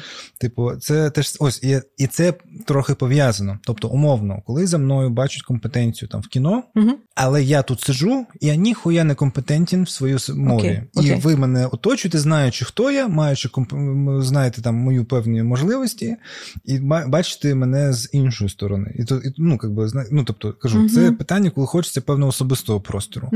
Ну, якось так. Але, але, але насправді. Кажу, ось у мене певна ця тщеславія, не згадаємо це слово, саме про компетенцію. Я насолоджуюсь, коли я розумію, що я роблю. Тобто, ось у мене зараз найбільша, скажімо, криза ось після вторгнення, відчуття, що мені не вистачає знань. Мені не вистачає компетенції, мені не вистачає формулювання, мені не вистачає, ну скажімо, мені не вистачає досвіду проартикулювати все, що відчуваю. Типу, знаєш, типу, от у мене завжди було багато чого на інтуїції, uh я робив. А зараз такий час, що треба всі. Ну, тобто, кіно це досить мистецтво полутонів. Типу, uh коли типу, між рядків дуже багато проговорюється. uh А зараз е, час, коли треба це між рядків проговорювати. А це е, формулювати їх не так легко. Типу, і ось коротше, і ось, е, тобто я відчуваю це, Угу. Я можу спробувати знайти про це там в кіно форму, але ось це проартикулювати, розкласти та пояснити, чому воно так, а не інакше. Тобто, ну, потрібна база, перш за все, база. Угу. Типу, да, база в мене достатньо скудна. Типу, ось. Е, І це моя криза. Блять, ну коротше, вибачте, це. Нічого, нічого. Ем, справді мене, ну. Ну, типу, слухай, я, чесно кажучи, я б тобі навіть заздрю, тому що ну, мене дуже заїбала ця хурня з сестрою. Це просто піздець. Ну, блядь, ну в мене так, але так, я вірю. Ну, ти розумієш, ну, типу, бо за сестрою, ну, типу, я розумію, що ти кажеш. Я думаю, що я розумію. Я принаймні знаєш, типу, можу як трошечки намацати різницю. Але, типу, в моєму випадку, ну, мене як ідентичності тут немає. Розумієш, є, типу, сестра когось. Угу. Типу, одного часу це була сестра Мустафи, зараз є сестра Мустафи і Масі, що слава Богу, теж непогано, але ну, типу, за цим всім немає мене. І звісно, що дуже сильно мене особисто дратувало, я думаю, що це теж впливає на мене. Я думаю, що це теж впливає на те, як я себе ідентифікую в плані України. Ну, типу, ти там робиш лекцію, тобі кажуть, ну тому що ти сестра Мустафи Наєма. Да, блядь, мені постійно казали, що в мене все життя зроблено завдяки Ахтамусі Таблаєву. Ну, типу, да? ну, блядь, ну я трохи утрую, да. але в контексті, що ем, багато людей, ну, давай так я скажу, що багато людей, у яких щось не виходить, будь-які твої успіхи будуть намагатися пояснити будь-якими несусвітніми речами тому що вони не можуть повірити, що в них не вийшло, а в тебе вийшло. Зацінені, коротше. Ну так, ось, блядь, ти знаєш про простіші слова. Ось. Ем... І все. Ти правда багато чого на інтуїції, це цікаво. Я про це і кажу. Я піздець інтуїтивна людина. Да, да, да. Я, ну, коротше. А ти не відчуваєш? Ну, може, окей, Ну, типу, у тебе брати старші, вони занадто старші. Тобто, у вас не пару років різниці, так, так. щоб ти з ними безпосередньо конкурувала. Ні, ми конкурували все одно. Ну, понятно, ти все одно будеш конкурувати, але в контексті у вас взагалі не рівні позиції. Так, я думаю, що для тих людей, яка різниця між там два роки, три роки, це набагато так. Ти правда, ти правда. А типу, а у вас покоління, ну, так, ну, типу, між так, вами. І ти не можеш конкурувати з іншим поколінням, коли, блядь, тобі 15. Вони, а вони вже реалізовані дядьки, блядь. Ну, типу, знаєш, не про це. Але, ну, типу. Зараз час в цілому можливо. Ну, блядь, ладно, в тебе, в принципі, культова сім'я, як на мене. Типу, Е, твій брат, блядь, розпочав революцію одним, блядь, постом в Фейсбуці. Ну, серйозно. Да, ну, Це, це культова хуйня. Це культова. Типу, знаєш, і е, в мене був такий жарт. З Антоніо Лукічем, коли mm-hmm. ми на Одеському кінофестивалі в 19-му році стоїмо з двома статуетками. Я тримаю статуетку за гран-прі, а він за найкращий український національний фільм. Я кажу: дуже смішно, що майбутнє українського кінематографа е, Антоніо Лукіч і Наріман Аліїв. Це класно. Так.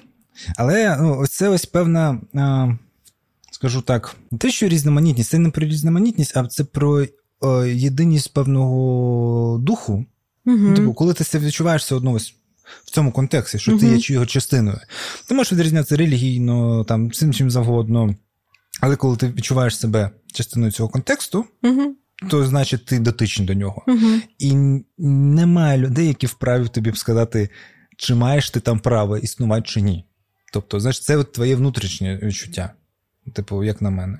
Да, зараз, sorry, зараз це було трошки терапевтично, я так. Ну, це нормально. Ну, типу, ось я я От у тебе зараз, умовно, е, ти реалізовуєшся в своїй діяльності. Uh-huh. так? І мені дуже цікаво за тобою спостерігати в твоїх так, рефлексіях, твоїх дослідженнях, ну, те, що в мене є в доступі, так, там інстаграми, там твіттери, те, що ти там викладаєш, мені дуже цікаво, тому що ти маєш досвіду, досвід, скажімо, зі всіх сторон меншин.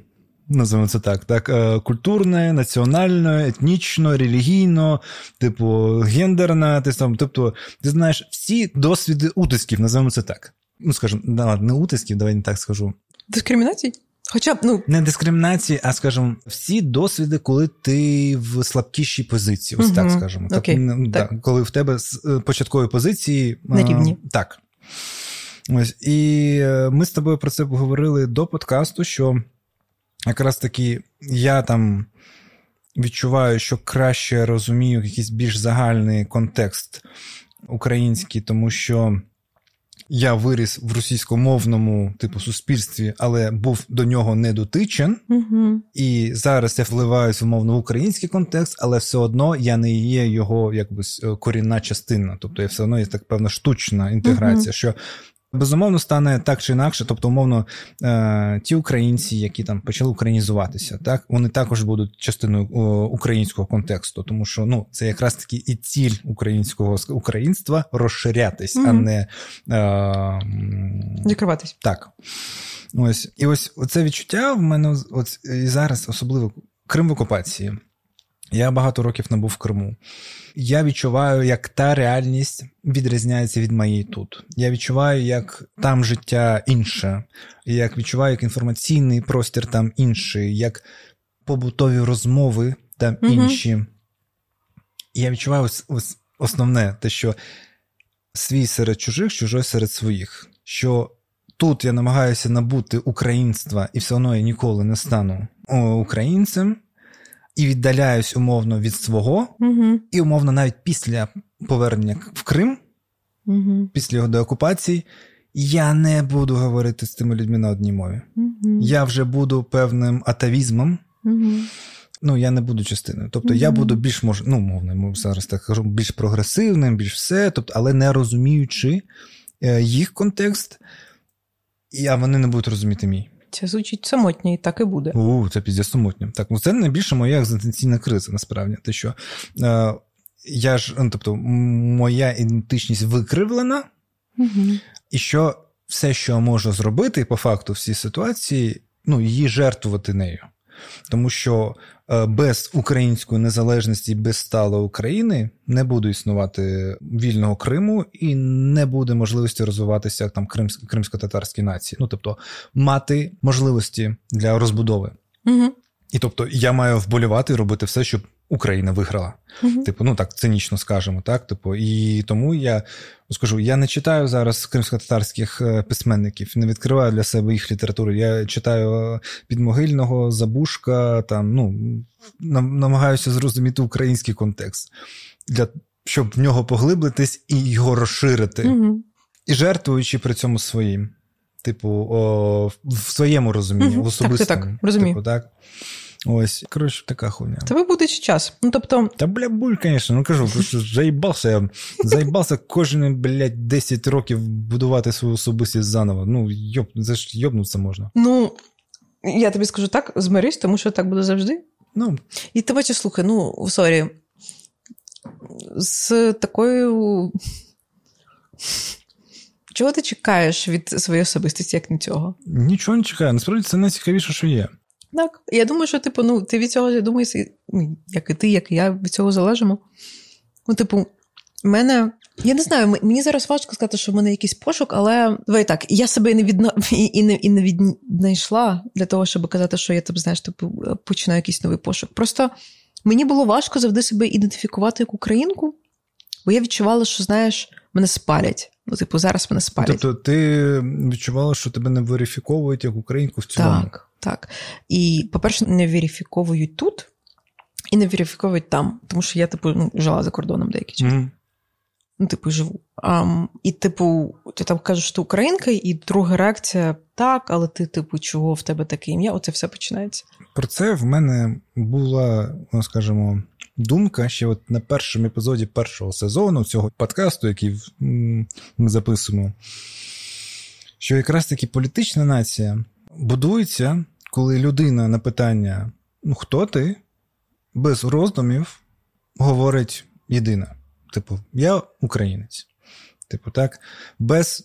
Так, я українець, але в мене афганське походження, я але я народилась. Тобто, кажу, типу, ось в мене це прийшло насправді. Угу.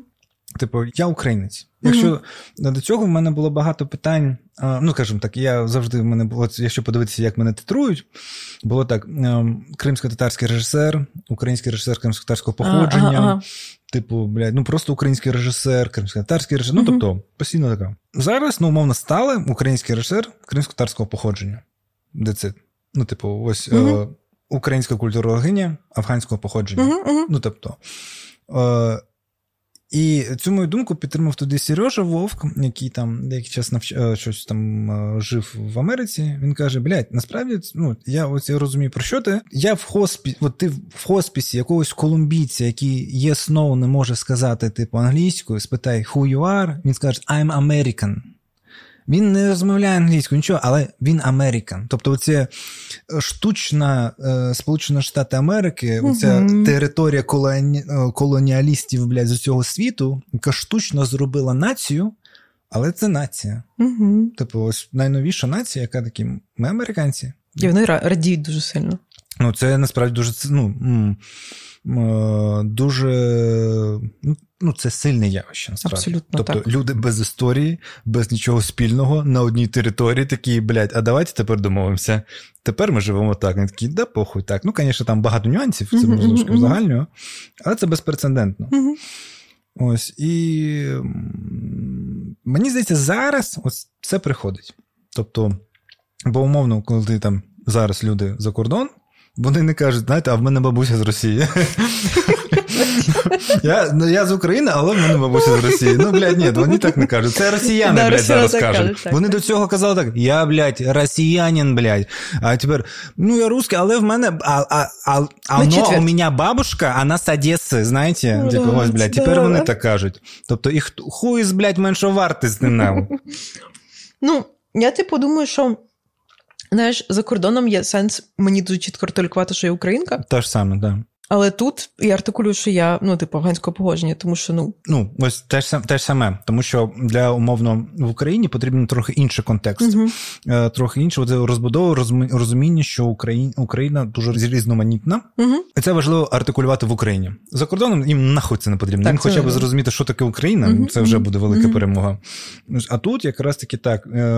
Я теж за собою помічаю, тому що умовно за кордоном я більше говорю про Україну. Ну, типу, на якісь таких там інтерв'ю. Mm-hmm. Тут я говорю більше про кримських татар, тобто, мовно, коли більш-менш серйозно, ну, серйозно, mm-hmm. так як у нас з тобою. Тобто, е, ну, типу, я розмірковую саме там про кримських татар і про Крим. Типу, да, контекст, якого не вистачає. Ну, дуже зараз сакралізується ця тема. Mm? Мене знаєш, що дратує? Мене дратує, що ем, тема кримських татар зараз сакралізується, але знаєш, це як, е, це як тема з військовими. О, типу, тема військових зараз сакралізується, але при цьому вона віддаляється від. Тобто, люди, наприклад, я дуже часто це помічаю, що, наприклад, люди хочуть поїхати за кордон, і їм вони відчуваються безрадниками. Ну, це окрема тема, але до чого я веду? Це про чоловіків? Ні, ні, ні, про, про жінок навіть. А, окей. Ну, типу, вони відчуваються безрадниками, і їм треба валідація від ЗСУшників. Ну, блядь, ну я розумію. Ну, ти розумієш, да? Типу, а, але при цьому, ну, якби всі якби забувають, що ми їх сакралізуємо, але вони насправді такі самі люди. Да? І, можливо, їм треба підтримка. Тут така сама історія. Дуже багато сакралізації кримсько-татар, ну, кримсько-татарської культури.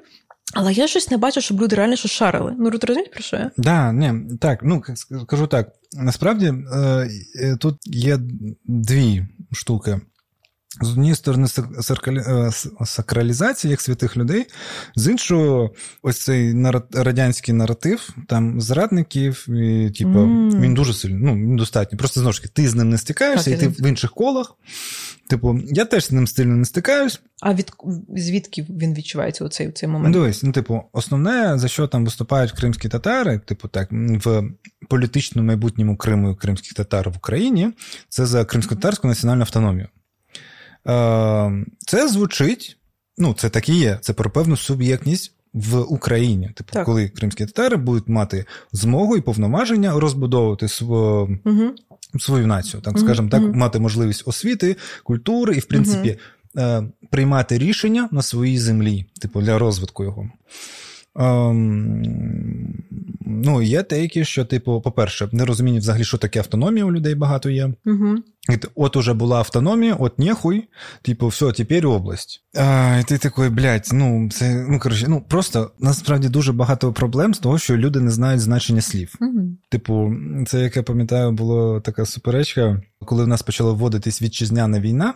Типу, ось сьогодення. Угу. Типу, що це вітчизняна війна. Да? Я не знала. Ну, типу, я навіть не в курсі була. Що... Ну, про це, умовно, там е, Зеленський в своїх е, промовах називав цю війну вітчизняною. Окей. Так. І в цьому є сенс. Тому так. що вітчизняна це національна боротьба за свободу. Угу. Але яке асоціація зі словом вітчизняне це радянська війна mm-hmm. проти Німеччини. Я кажу, якраз таки тоді, коли Радянський Радянський Союз називав цю війну вітчизняну, це був. Е- це була брехня. То mm-hmm. не не була вітчизняна війна. Типу, бо вони до цього завоювали Польщу, забрали е, країни Балтії, хуйнули в Бісарабію. Такі ой, блядь, на нас напали. Типу, ні, ні, ні. І потім, після Другої світової, вони, блядь, ну, пів Європи контролювали. Mm-hmm. Хуясті вітчизняна mm-hmm. війна, дуже цікава. Типу, так. І умовно, і коли ти починаєш, е, ну тобто, підміна понять іде, і потім, коли ти починаєш називати речі своїми іменами, кажуть, ні, ніхуя. Так, ну це неправильно, це хуйова річ. Ну, типу, вона інше значить, типу. Погано звучить, неприємно звучить. Да, Тому що я скажу, найбільше смішно те, що е, якраз таки тупорильство була автономія, яка от зараз є, ну, типу, Крим е, по факту в Конституції є, це територіальна автономія. Не існує територіальних автономій. І буває тільки національна автономія. Автономії, в принципі, створюються для так. умов меншин на території великих країн для того, щоб вони могли зберігати і акумулювати свою свою ідентичність. Угу. А, а Крим був територіальною автономією. Окей, тобто за своїм визначенням вже так. Так, тобто з самого початку автономія в Криму була повною хуйньою. І коли ти намагаєшся це переформулювати і зробити умовну автономію, то, яка вона мала би бути, яка би давала можливість якраз таки не культивуватися російському міру, там який там культивувався і розквітав, а робити, типу, поміч умовно людям, яка там є меншість. Е, і, ну, Це теж це розуміння, блядь, типу, як, е, типу, знаєш, е, як воювати в Криму, так перші наші кримські татари, як давати, типу, права. Ну, у вас там меншість, вибачте, а я, а що делать з двох мільйонами рускоязичних людей? Ти такий, так, блядь, ви определитесь, йобаний в рот. Типу, знаєш, ну, типу, це така теж палка з двох кінців. Тобто, завжди наративів існує декілька uh-huh. противоположних. Тобто, не існує жодної теми, де в тебе не було б опонентів. Uh-huh, так. Мені теж е, думка цього Грицака сподобалась, що для того, щоб будь-яка ідеологія перемогла якась категорія людей має бути знищена. Mm. Умовно, щоб переміг расізм, мають, блядь, всі, е, скажімо, не Абсолютно. білі люди бути знищені. Для того, щоб. Е, Перемогла свобода слова, треба, щоб Воногадзе помер. Ну, так. грубо кажучи. Ну, так, так. Ну, типу, ну, щоб переміг фемінізм, всі е, жінко-ненависники мають бути знищені. Mm-hmm. Ну, перевиховані, знищені, все що завгодно, але їх не має бути. Mm-hmm. Типу, а це, в принципі, неможливо. Типу, неможливо, щоб якоїсь категорії людей перестало існувати. Ну, воно з еволюцією, mm-hmm. типу, mm-hmm. на дистанції ще може бути, але ну, ту історію, яка в нас є, мені здається, ніхуя. Ем, І в цьому плані все, що ми можемо, це нивелювати їх вплив критичний, і, як мінімум, коли певні речі перестають толеризуватись. Все, що ми можемо зробити. Тобто, зараз насправді що питання Криму, Кримських тар, як на мене, питання ну, не першочергове, називаємо це так.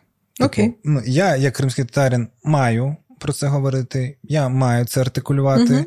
типу так. Але я розумію, що, типу, зараз Крим знаходиться в найбільшому тилі і в найбільшому захисті Росії, типу, як своєї території. То, Тому що ну, по Криму ніхто не стріляє по Севастополю по базам, тому okay. що тому що це вважається російською територією. Ну, умовно, в розумінні навіть е, наших партнерів західних, так, типу, так, так, стріляти по Криму це напряму провокувати Росію. Їбашті, от їбашті навіть по Белгороду, хуй з ним. Ну, Крим не чіпайте. Ну, типу, то ми в'їбемо по Кримському мосту чи ні? Рано чи пізно. Тобто, я кажу, ось е, це питання, якому треба підійти. Тобто, і як на мене, це питання як із фронтом. Типу, ось зараз наш фронт знаходиться в Херсоні, в Запоріжжі, е, Донецькій області, Луганській області, Харківській області. Там наш фронт. Тобто Крим знаходиться глибоко в тилу. Типу, там є репресії проти кримських тар. Є. Типу, там, блядь, є люди, які підтримують Україну, є, і велика кількість насправді. І, скажімо, і це не тільки кримські татари, це теж важливо артикулювати. Mm-hmm. Так, а, Але ось все ж таки Крим є окупація. Росія не є окупація. Коли росіяни кажуть, блядь, ми в окупації, блядь, давайте нахуй, блядь, ну не плутати. Крим в окупації, Росія не в окупації. Тому що, блядь, ви привели цю владу, а в Крим прийшли. Це це різні хуй хуйні. Как ми заїбали, блядь. Да, ну коротше, і, і оці всі речі, ну, типу, їх важливо артикулювати, про них насправді важливо говорити. І про цю думку, ось дуальність думки, те, що умовно mm-hmm. там, а, як ти кажеш, у тебе там досвід із скінхедів і всього всього решта там було. О, В мене теж був досвід расізму, називаємо це так. Причому такого побутового. Ну, типу, я ходив на легку атлетику е, там в шостому класі. Uh-huh. Ну там, блядь, був якийсь, блядь, викладач, ну хуй зна. Нас там ходило там людей 30, із яких там було щось там 5 кримських татар. В якийсь момент, типу, ну, перестали ходити. Тобто там залишилось 10 людей. І перестали ходити кримські татари. Окей. Ось, типу, я замічав за ньому певні такі російські хуйні, але вони такі. Типу... А як вони звучали? Ну просто мені здається, важливо тут реально сказати дуже чітко, тому що люди можуть не розуміти, не? Я от скажу в тому той прикол, що можливо це не було артикульовано мені в обличчя, ну, типу, щоб я це чув, але це акумулювалось навколо. Тому що завжди найбільше акумулюється расизму не в твої очі, так, а поза так, очі. Так, ну, типу, так, Я, ну, Там була така ситуація, що там, умовно, там один там, мій друг перестав ходити, і, а я ще ходжу. І типу, а, а де там, умовно, там Османов? Йому кажуть, а він більше ходити не буде. Він такий, ясно. І хтось каже, умовно, з моїх там, типу, цих. Ну, ясно, він же татарин, типа. Я, блядь, ніхуя не помню. Я, ну, я питаюсь, а в чому, в чому, mm-hmm. блядь, прикол? І вже вступається, умовно, цей викладач. Uh-huh. Що а ось у мене у мене був там, блядь, набір, і там, блядь, було 30 кримських татар. І всі перестали ходити. Як ти це поясниш? Ну, А мені, блядь, ну 10 років, блядь, знаєш, я, блядь, ну я ну, я вже тоді подумав, може, ти долбойоб, блядь, ну, якщо, блядь, тебе було 30 людей, перестали всі ходити, так? Е, ось. Я такий, блядь, я не знаю, але ну, до чого тут, блядь, типу, те, що е, татарин, типу, ну, як цей аргумент взагалі, блядь, з легкою атлетикою, блядь, акумулюється? Ну, ось таке був якийсь ну, такий двіж. Я був якраз таки останній. І потім я теж перестаю ходити, бо я такий собі, блядь, легкоатлет, блядь, ну, відверто. Я на дев'ятий поверх піднятися не можу нормально. І цей тіп приходить в школу, типу, знаходить мене і просто мені в'їбала орьот, що ви, ви, блядь, йобаные торгаши, сука, за одну гривню, блядь, удавитесь нахуй. Ну, типу, ну, і от з такою полемікою, типу, ну, це прям тирада, причому, блядь, особисто мені було, тому що я був останній кримський татарин, типу, який перестав ходити, типу, ну, в такої хуйні.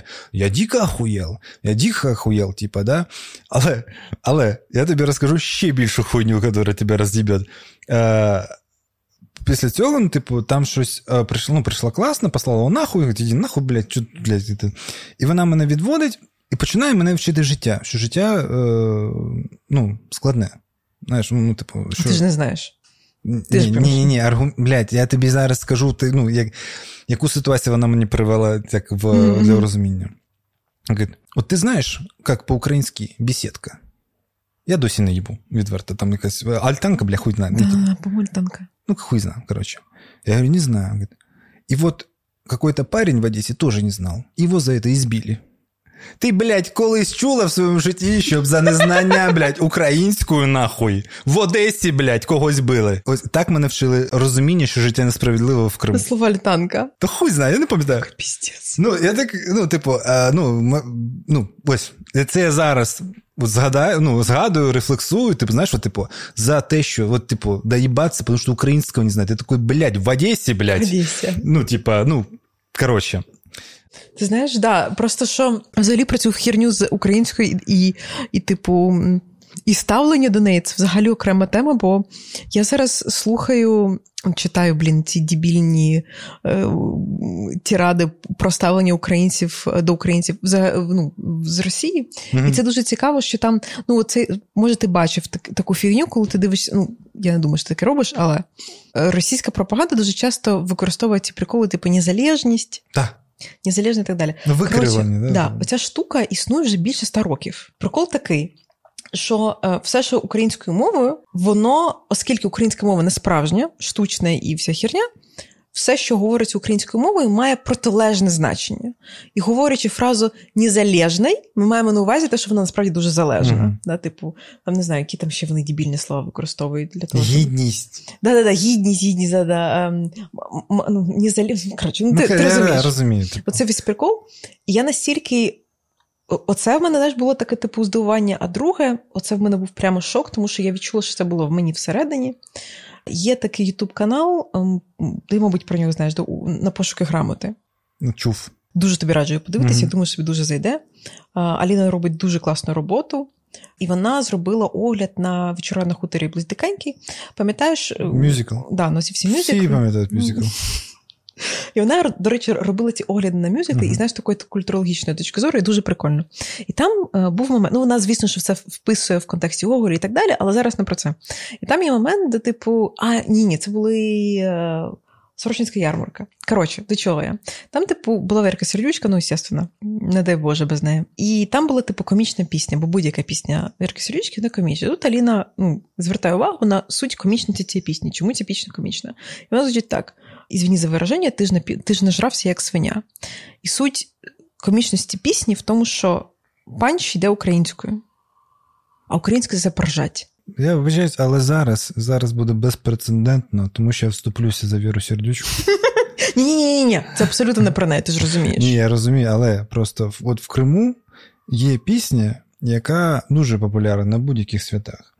Це Вірки Сердючки, е, Гуляночка. І там думаю, льются пісні, льются війна, і стучать, стучат, стучать, стучать не там. Ще вмерла Україна. Якщо ми гуляємо, та. І це хуйня, ну, типу, тут панч теж українською, але тут співають ще це інша історія, це правда. Так. Ну, типу, Просто Вірка Сердючка, яка панча хуярить українську. Давай ми можемо зійтись на цьому. Так, але розумієш, там ще типу в ну, звісно ж, ти розумієш, хто робить, хто продюсер, так, так. На, ну, типу, на кого орієнтовані ці всі мюзикли. І, типу, і взагалі кожен раз. І це така типова теж тема. Вона була і в російській літературі також, щоб зробити персонаж комічним, треба йому додати гакання. Ну, знову ж таки, коли немає аргументів. Абсолютно. Ну, типу, ти знаходиш певні е, саме викривлення. Тобто, ну ти е, от, от, ну це знаєш, от ця коли ти почав мав, мавпувати, коли в тебе немає аргументів. Ну, типу, ти потім... Знаєш, але ж в них аргумент такий, що так роблять. В них якраз буква Г це. Я навіть не про Г, я от про кавикання слів, про А-а-а. все це. Тобто, ти не маєш аргумент, ти почнеш мавпувати. Так. Да, типу, Як дитина. ну. Да, да. Не як дитина. От, бля, все. Знаєш, типу, все. Типу, ти, блядь, знаєш, ти просто виводиш себе, тому що ти кажеш те ж саме. Просто викривляючи. Окей, у мене тут є, до речі, цікава історія. Пам'ятаєш, що в якийсь момент вони оце лістя, калін, похилілися. Ой, блядь, ну це оце, дуже смішно. Оце оце коли трапилось, і вони взяли і переспівали пливикача. Угу. я пам'ятаю злість, да, яка з'явилась у угу. мене, у всіх. І я подумала, що ну, типу, я розумію, що навмисно беруть наші, наші якраз сакральні штуки переінакшують їх, причому де там, типу, на наших важливих для нас місцях. Я подумала, в мене перша реакція, треба так зробити з ними. А потім я зрозуміла, а в них такого, блядь, немає. Так, ось основна ось основна думка цього. Ну, це тому, що е, у них немає артефактів культурних, які би обізначили цю священну війну. Mm-hmm. У них не існує їх. Mm-hmm. В них, блядь, Газманов до сих пор офіцери поють, блядь. Ну, типа, ну серйозно. Все, тобто у них ось вся їхня, оця, навіть молода оця культура, вона настільки безяйцева, яка не вміє артикуль, артикулювати, Тобто, все це Little Big, бля, все всю хуйню, які типу антивоєнні пісні, це, блядь, ну, як як там пан Скрипін каже, блядь, крем для жопи мазь, блядь. Тобто, воно за все хороше проти всього поганого. А я скажу, ось як те відчуття, яке в мене зараз є, те, що потрібно називати речі своїми іменами. Як тільки ти перестаєш називати речі своїми іменами, ти хто? Правильно, ты Юра Бардаш, блядь, долбойоб. Ну, типа, все, на которого, блядь, ну, типа. Ти не знаєш, що в нього з головами, ну, з головою, типу, я не розумію. Амфетамін, блядь, ось що в нього з головою. Ну, типу, розумієш, ось все, типу, це питання зараз взагалі Е, називати речі своїми іменами. І все, що ми насправді робимо і боремось, ось там, коли ми там кажемо про якусь європейськість, все це про називання речі своїми іменами. Ми навіть, блядь, ну тобто, це наша перша задача. Тобто, щоб вони почали називати речі своїми іменами, щоб вони перестали називати це Путін's War, агресія. Да, да, да, щоб вони починали це називати Конфлікт, блядь. Да, війною. Те, що вони починали називати це геноцидом, тому що коли просто, блядь, це, е, скажімо, системний геноцид. Угу. Тобто, коли е, задача тебе знищити. А, Може, не фізично, типу, да, ну, типу, дуже важко фізично всіх, але те, що вони робили, типу, культурно, ідентично, uh-huh. морально, економічно зробити тебе просто нікчемним, типу, все. Це геноцид. Тобто, і наша задача, щоб почали, блядь, називати речі своїми іменами. А зараз епоха, ось ця епоха посправди, блядь, в мене великий дайоб, в принципі, до этого Юваля Ной Харарі, блядь, ну, типа, піздабол єбаний, блядь. Я прочитав, блядь, півтори книги, блядь, і, блядь, ну, коротше, заїбався. Ну, коли, типу, коли тіп на повних щах, блядь, і всі йому в рот заглядують, розповідають про постправду і кажучи, блядь, ось, типу, оце світ їбе, блядь, постправда їбе світ, дивіться, як світ їбе постправда. І коли він править текст під різні території, додаючи потрібно до тих територій контекст. Такий, яке право ти, блядь, взагалі маєш говорити щось про посправду? Він каже: ну, видавці, бо їм там. Так це, блядь, здається про те, що ти говориш, блядь. Ні, долбайоб. І всі твої слова знецінюються нахуй, якщо ти робиш таку річ. Все. Піздець, ну типу. В тому плані, ну, з приводу категоричності, мені здається, в цьому плані знаєш, мені легко, тому що я знову ж таки вже казала, мене все бісить нахер, обично. Е, тому з приводу хороших москалів, мені дуже подобається, що я для себе дуже чітко зрозуміла, що для мене хороший москаль. Немає хорош... взагалі, типу, немає ніякого сенсу розмовляти з будь-яким росіянином. Русньою. Русньою. Якщо ця людина тобі або на тобі, або десь публічно не відрефлексувала е, те, що вся її культура не блядь, Путін, а вся блядь, їбана культура. Лермонтов, Хуєрмонтов, Толстой, поїбать. Всі вони ну, імперці. І вона є продуктом імперської культури. Вона це приймає, їй за це хуйово, і вона постарається щось з цим зробити. Поки я цього не бачу, чек йде нахуй. Ну, мене трохи привілі... Коротше. Привілеї. Да. Я, блядь, з русню не пересікаюсь. Типу, я і максимально, скажімо так, е, ніколи не мав зближення. Типу, знаєш, типу, не шукав цих зв'язків. Ні, я кажу про дивись, є багато українців, які ну не можуть, блядь, вони не можуть попрощатися гіпотетично з гіпотетичним. Тому що дивись, оця херня Літл Біга. А ти розумієш, я теж дивилась багато хуйового кіно, але тому що коли ти культуролог, ти дивишся багато класного говна, і це цікаво. Ти дивишся на говно, бо не цікаво. Я дивилась кліп Літл Біга, він проблема його не в тому, що він, типу, за все хороше Ні, ні, ні. Проблема в тому, що він все ще, блядь, якогось хуя апелює до українців. Типу, все ще є люди з України, які вважають. І я говорю про них. Так, так, ну, типу, що вони взагалі мають право щось апелювати до українців. Так, і я говорю про тих українців, які, знаєш, все ще гіпотетично говорять про хороших русських. А ну, в мене я сформулював о, метафору з цього приводу декілька подкастів тому. Це погана звичка. Російська культура, і, в принципі, російський це погана звичка. І багатьом людям важко від неї відмовитись. Ну, тобто, от коріння. Тобто, ось е, я казав, як, що коли віджали Крим, це як пожовтіли пальці. Ну, типу, блядь, взагалі хуй можна забити. Коли окупірували Донбас, це як е, хронічний кашель. Він, блядь, зайобує, але з цим можна жити. Okay. А коли почалась широкомасштабна агресія, це інфаркт. Тобто, ну, на це не можна не звертати уваги. Uh-huh, uh-huh. І тобі потрібно зробити багато дій, щоб ти просто не вмер. Uh-huh. І все це зробили. Тебе реанімували, відвезли, зробили шантування, зашили, типу, все. Але ти вижив. Але для того, щоб стати здоровим, ти маєш пройти дуже складний шлях реабілітації. І, блядь, ну скажімо, докладати дуже великих зусиль. Але багато людей навіть після інфаркту починають продовжують курити. Вони знайдуть тобі 500 причин, чому в них був інфаркт не через куріння. Вони тобі розкажуть мільйон прикладів, як люди померли від інфаркту, які не куріли ніколи. Як от, да-да-да. І Росія, і російська культура це як погана звичка. До неї легко звикаєш, але дуже важко від неї відмовитись. Умовно, набуття українства, скажімо так, оцей угу. шлях, це як здоровий образ життя. Тобі потрібно, блядь, вставати в сьомій ранку, бігать, блядь, пригать що-то, блядь, єсть йобане брокколі, блядь, типа, ну, коротше. І прикол в тому, що зі здорового способу життя, зі здорової звички, називаємо це так, досить легко спригнути. От я один раз не вийшов побігати і забіл хуй ще на років 10. Але я знаю, блядь, дохуя людей, які там 10 років не курили, але закурили одну сигарету, і все, і піздець, типу, і пішло, пошло, поїхало. Оця, ну, оця різність, і вона є, я її відчуваю дуже чітко. Те, що для того, щоб умовно усвідомити е, незалежну Україну, тебе потрібно піздець скільки докласти зусиль. А для того, щоб, типу, любити росіян, тобі просто потрібно нічого не робити. І ті люди, насправді, які, типу, апелюють типу, до росіян або там до російської мови, або чого, це якраз ті люди, які просто нічого не хочуть змінювати. Вони не хочуть змін. Ну, не те, що вони хочуть, щоб війни не було, але вони не хочуть, щоб їхній цей зручний простір, який був навколо ним змінювався.